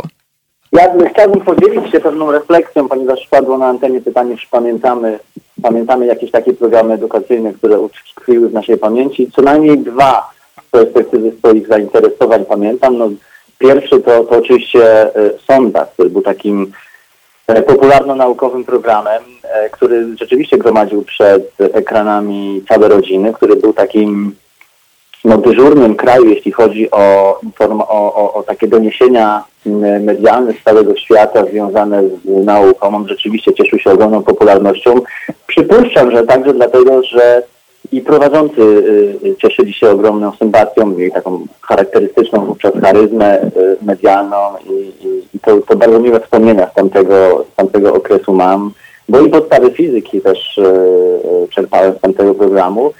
A drugim programem, który był prawdziwą rewolucją obyczajową na gruncie edukacji, edukacji e, medialnej, no to był program Joystick, który był takim protoplastą tego, co dzisiaj byśmy nazwali edutainment, czyli takim no taką, taką strategią łączenia edukacji. Nauka przez rozrywkę, tak? Tak, nauka przez rozrywkę, rzeczywiście. I tam e, e, najmilej wspominam oczywiście Mm, no, takie mini wykłady czy mini recenzje pana Kazimierza Kaczora, który był jednym z pierwszych e, aktorów, celebrytów, byśmy powiedzieli, którzy przyczynili się do popularyzacji gier komputerowych i trochę odczarowywał mit tego, tego złowrogiego wówczas medium. Więc to są takie dwa najważniejsze i chyba najsilniej wspomnienia, które utkwiły mi w pamięci w kontekście tutaj tej telewizji edukacyjnej w najszerszym tego słowa znaczeniu.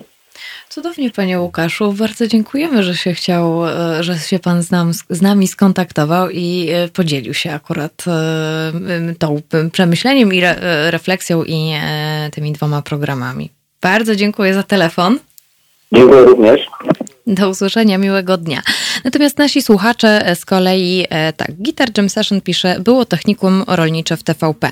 Pan Wojtek z kolei pisze, pobierałem nauki w latach 1967-1979. Parę razy oglądaliśmy na lekcjach programy e, w telewizji. Pamiętam gościa, który gotował kiełbasę w płynnym azocie, a potem rozwalał ją młotkiem. Genialne. E, anarchistyczna sekcja szydercza z kolei mówi, pi i Sigma, Sonda, zrób to sam. E, także e, no było, było sporo. Jakie jeszcze były e, takie programy edukacyjne, które możemy teraz z łezką na rzęsie wspominać? To pytanie do mnie? Tak, tak, tak, tak, tak. Pan, pan, pan, Łukasz, pan Łukasz już akurat nas, nas opuścił, więc opuścił. profesorze, jakie Dzięku, jeszcze? Dzie, dzie, dziękujemy panu Łukaszowi za swój, swój głos i swoje wspomnienia. Proszę zauważyć, że przy okazji szkoły z TVP uruchomiły się różne nostalgiczne nasze wspomnienia i przeżycia. E, ale ja chciałbym jeszcze słówko może do, do, do też do głosu te, te, tego słuchacza, który powiedział o technikum e, rolniczym. Chciałbym powiedzieć, że unikalne, proszę Państwa, naprawdę na skalę na pewno europejską, jak nie światową, było e, wykorzystanie telewizji E, jako takiej samodzielnej metody kształcenia, ponieważ e, w latach 66-71 e, powstało coś takiego jak Politechnika Telewizyjna.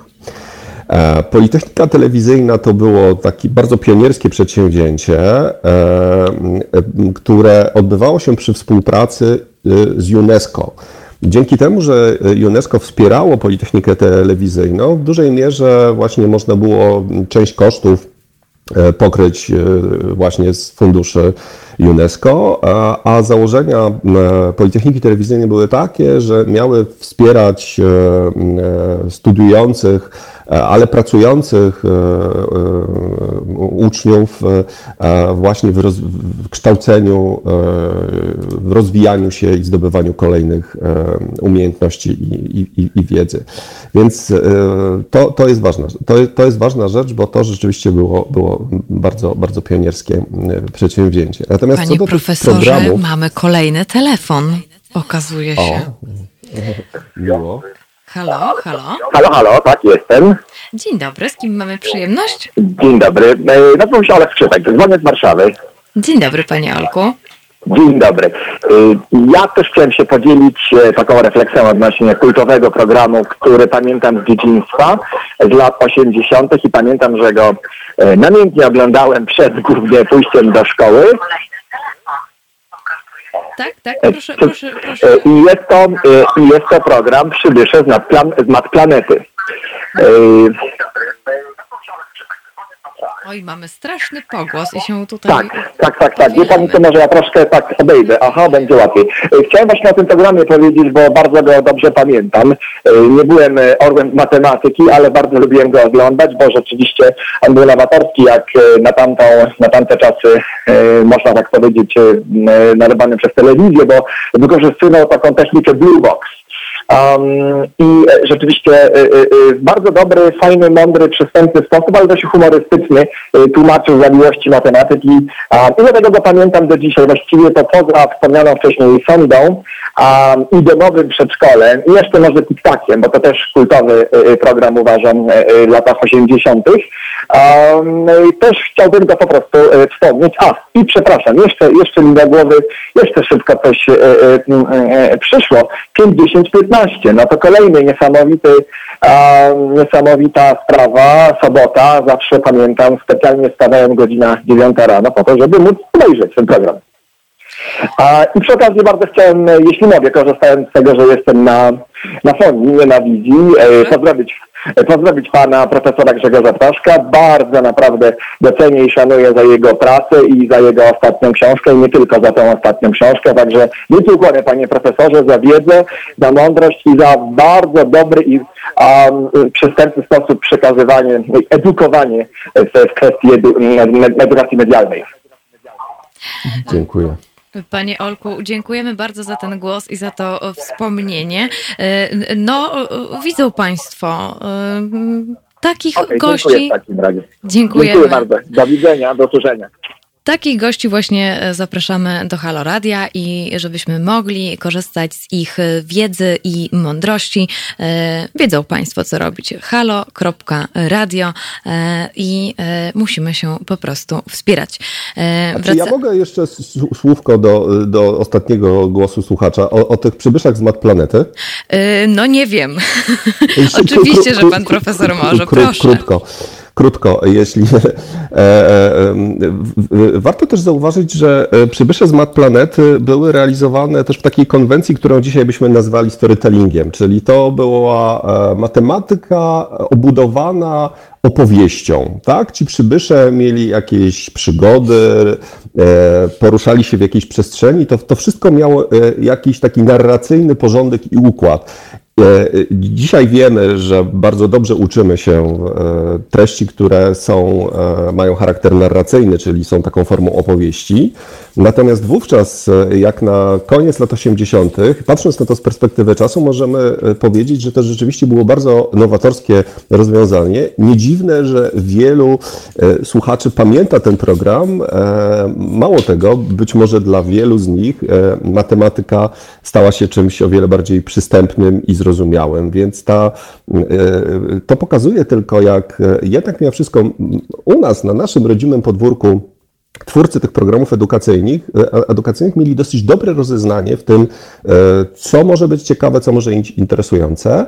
I przy okazji też warto e, dodać, że e, te programy wszystkie edukacyjne, które powstawały w polskiej telewizji, e, nie powstałyby, gdyby nie mm, członkowie redakcji programów dla dzieci i młodzieży. To była naprawdę e, redakcja, która, e, w której pracowali wybitni e, popularyzatorzy e, nauki, e, którzy wykorzystując swoją wiedzę, rozeznanie e, i też umiejętności dydaktyczne w konstruowaniu takiego przekazu, tworzyli naprawdę świetne programy. Potem, jak telewizja zaczęła być spółką, e, jak zaczęła w większości produkować e, materiały telewizyjne na zewnątrz, e, re- te redakcje wewnątrz telewizji zostały zlikwidowane. No i myślę sobie, że to, co dzisiaj, to, to, to, co dzisiaj obserwujemy w przypadku też szkoły z TVP, to jest też wynik tej, e, tej, tej zmiany, reorganizacji całej struktury telewizyjnej, ponieważ większość tych programów jest produkowana na zewnątrz przez e, jakieś prywatne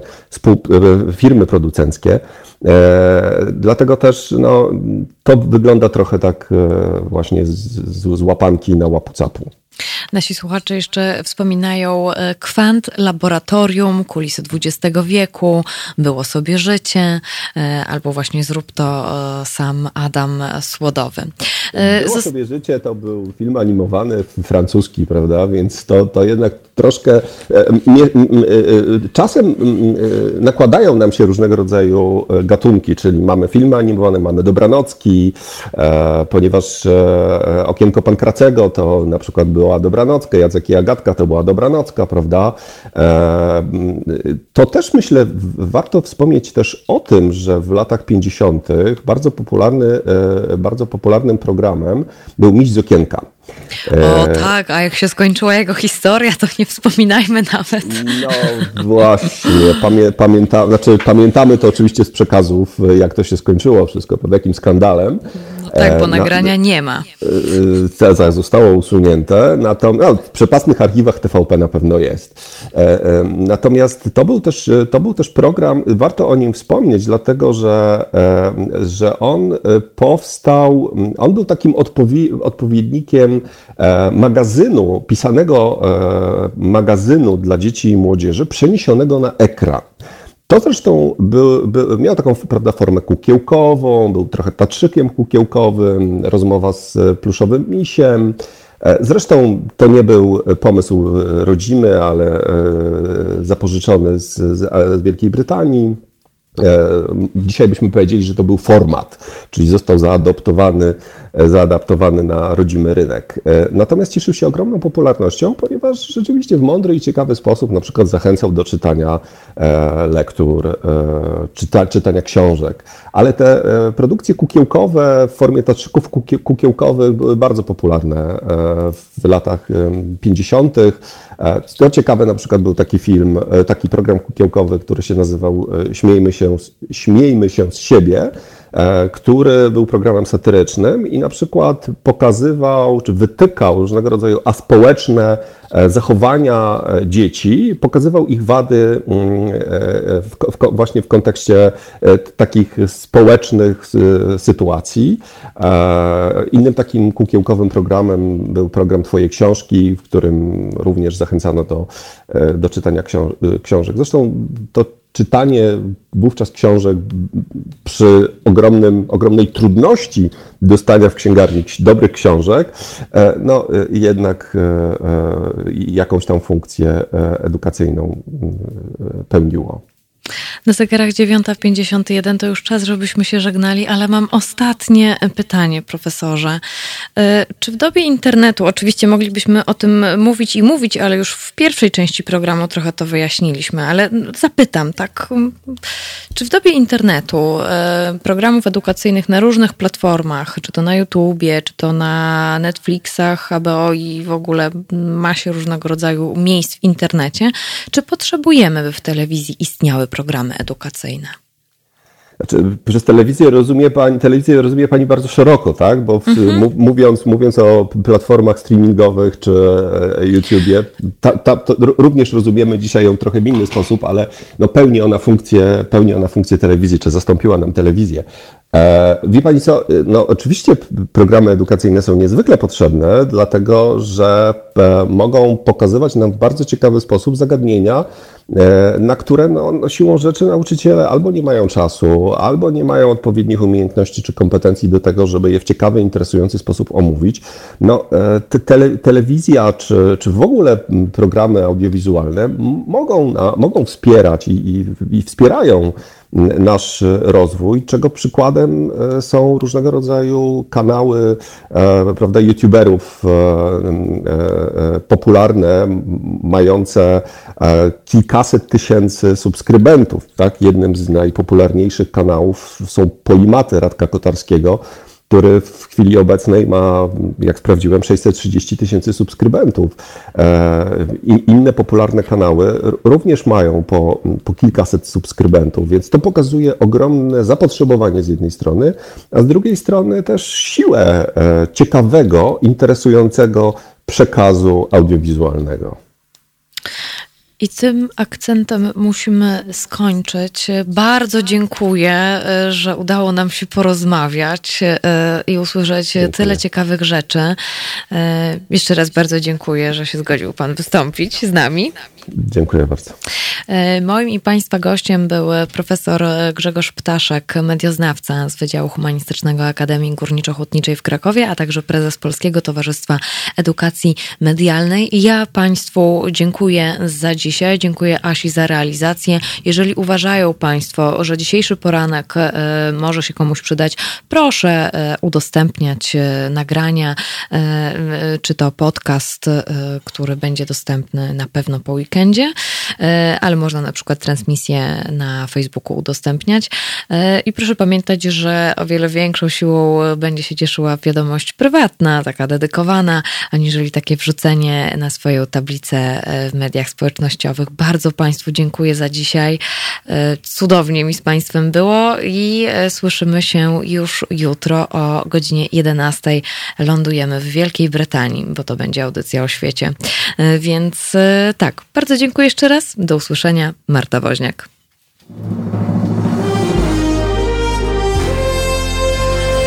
To proste. Żeby robić medium prawdziwie obywatelskie, potrzebujemy Państwa stałego wsparcia finansowego. Szczegóły na naszej stronie www.halo.radio, w mobilnej aplikacji na Androida i iOS-a oraz na koncie Fundacji Obywatelskiej w serwisie www.patronite.pl. Naszym darczyniom i darczyńcom serdecznie dziękujemy. www.halo.radio. Słuchaj na żywo, a potem z podcastów.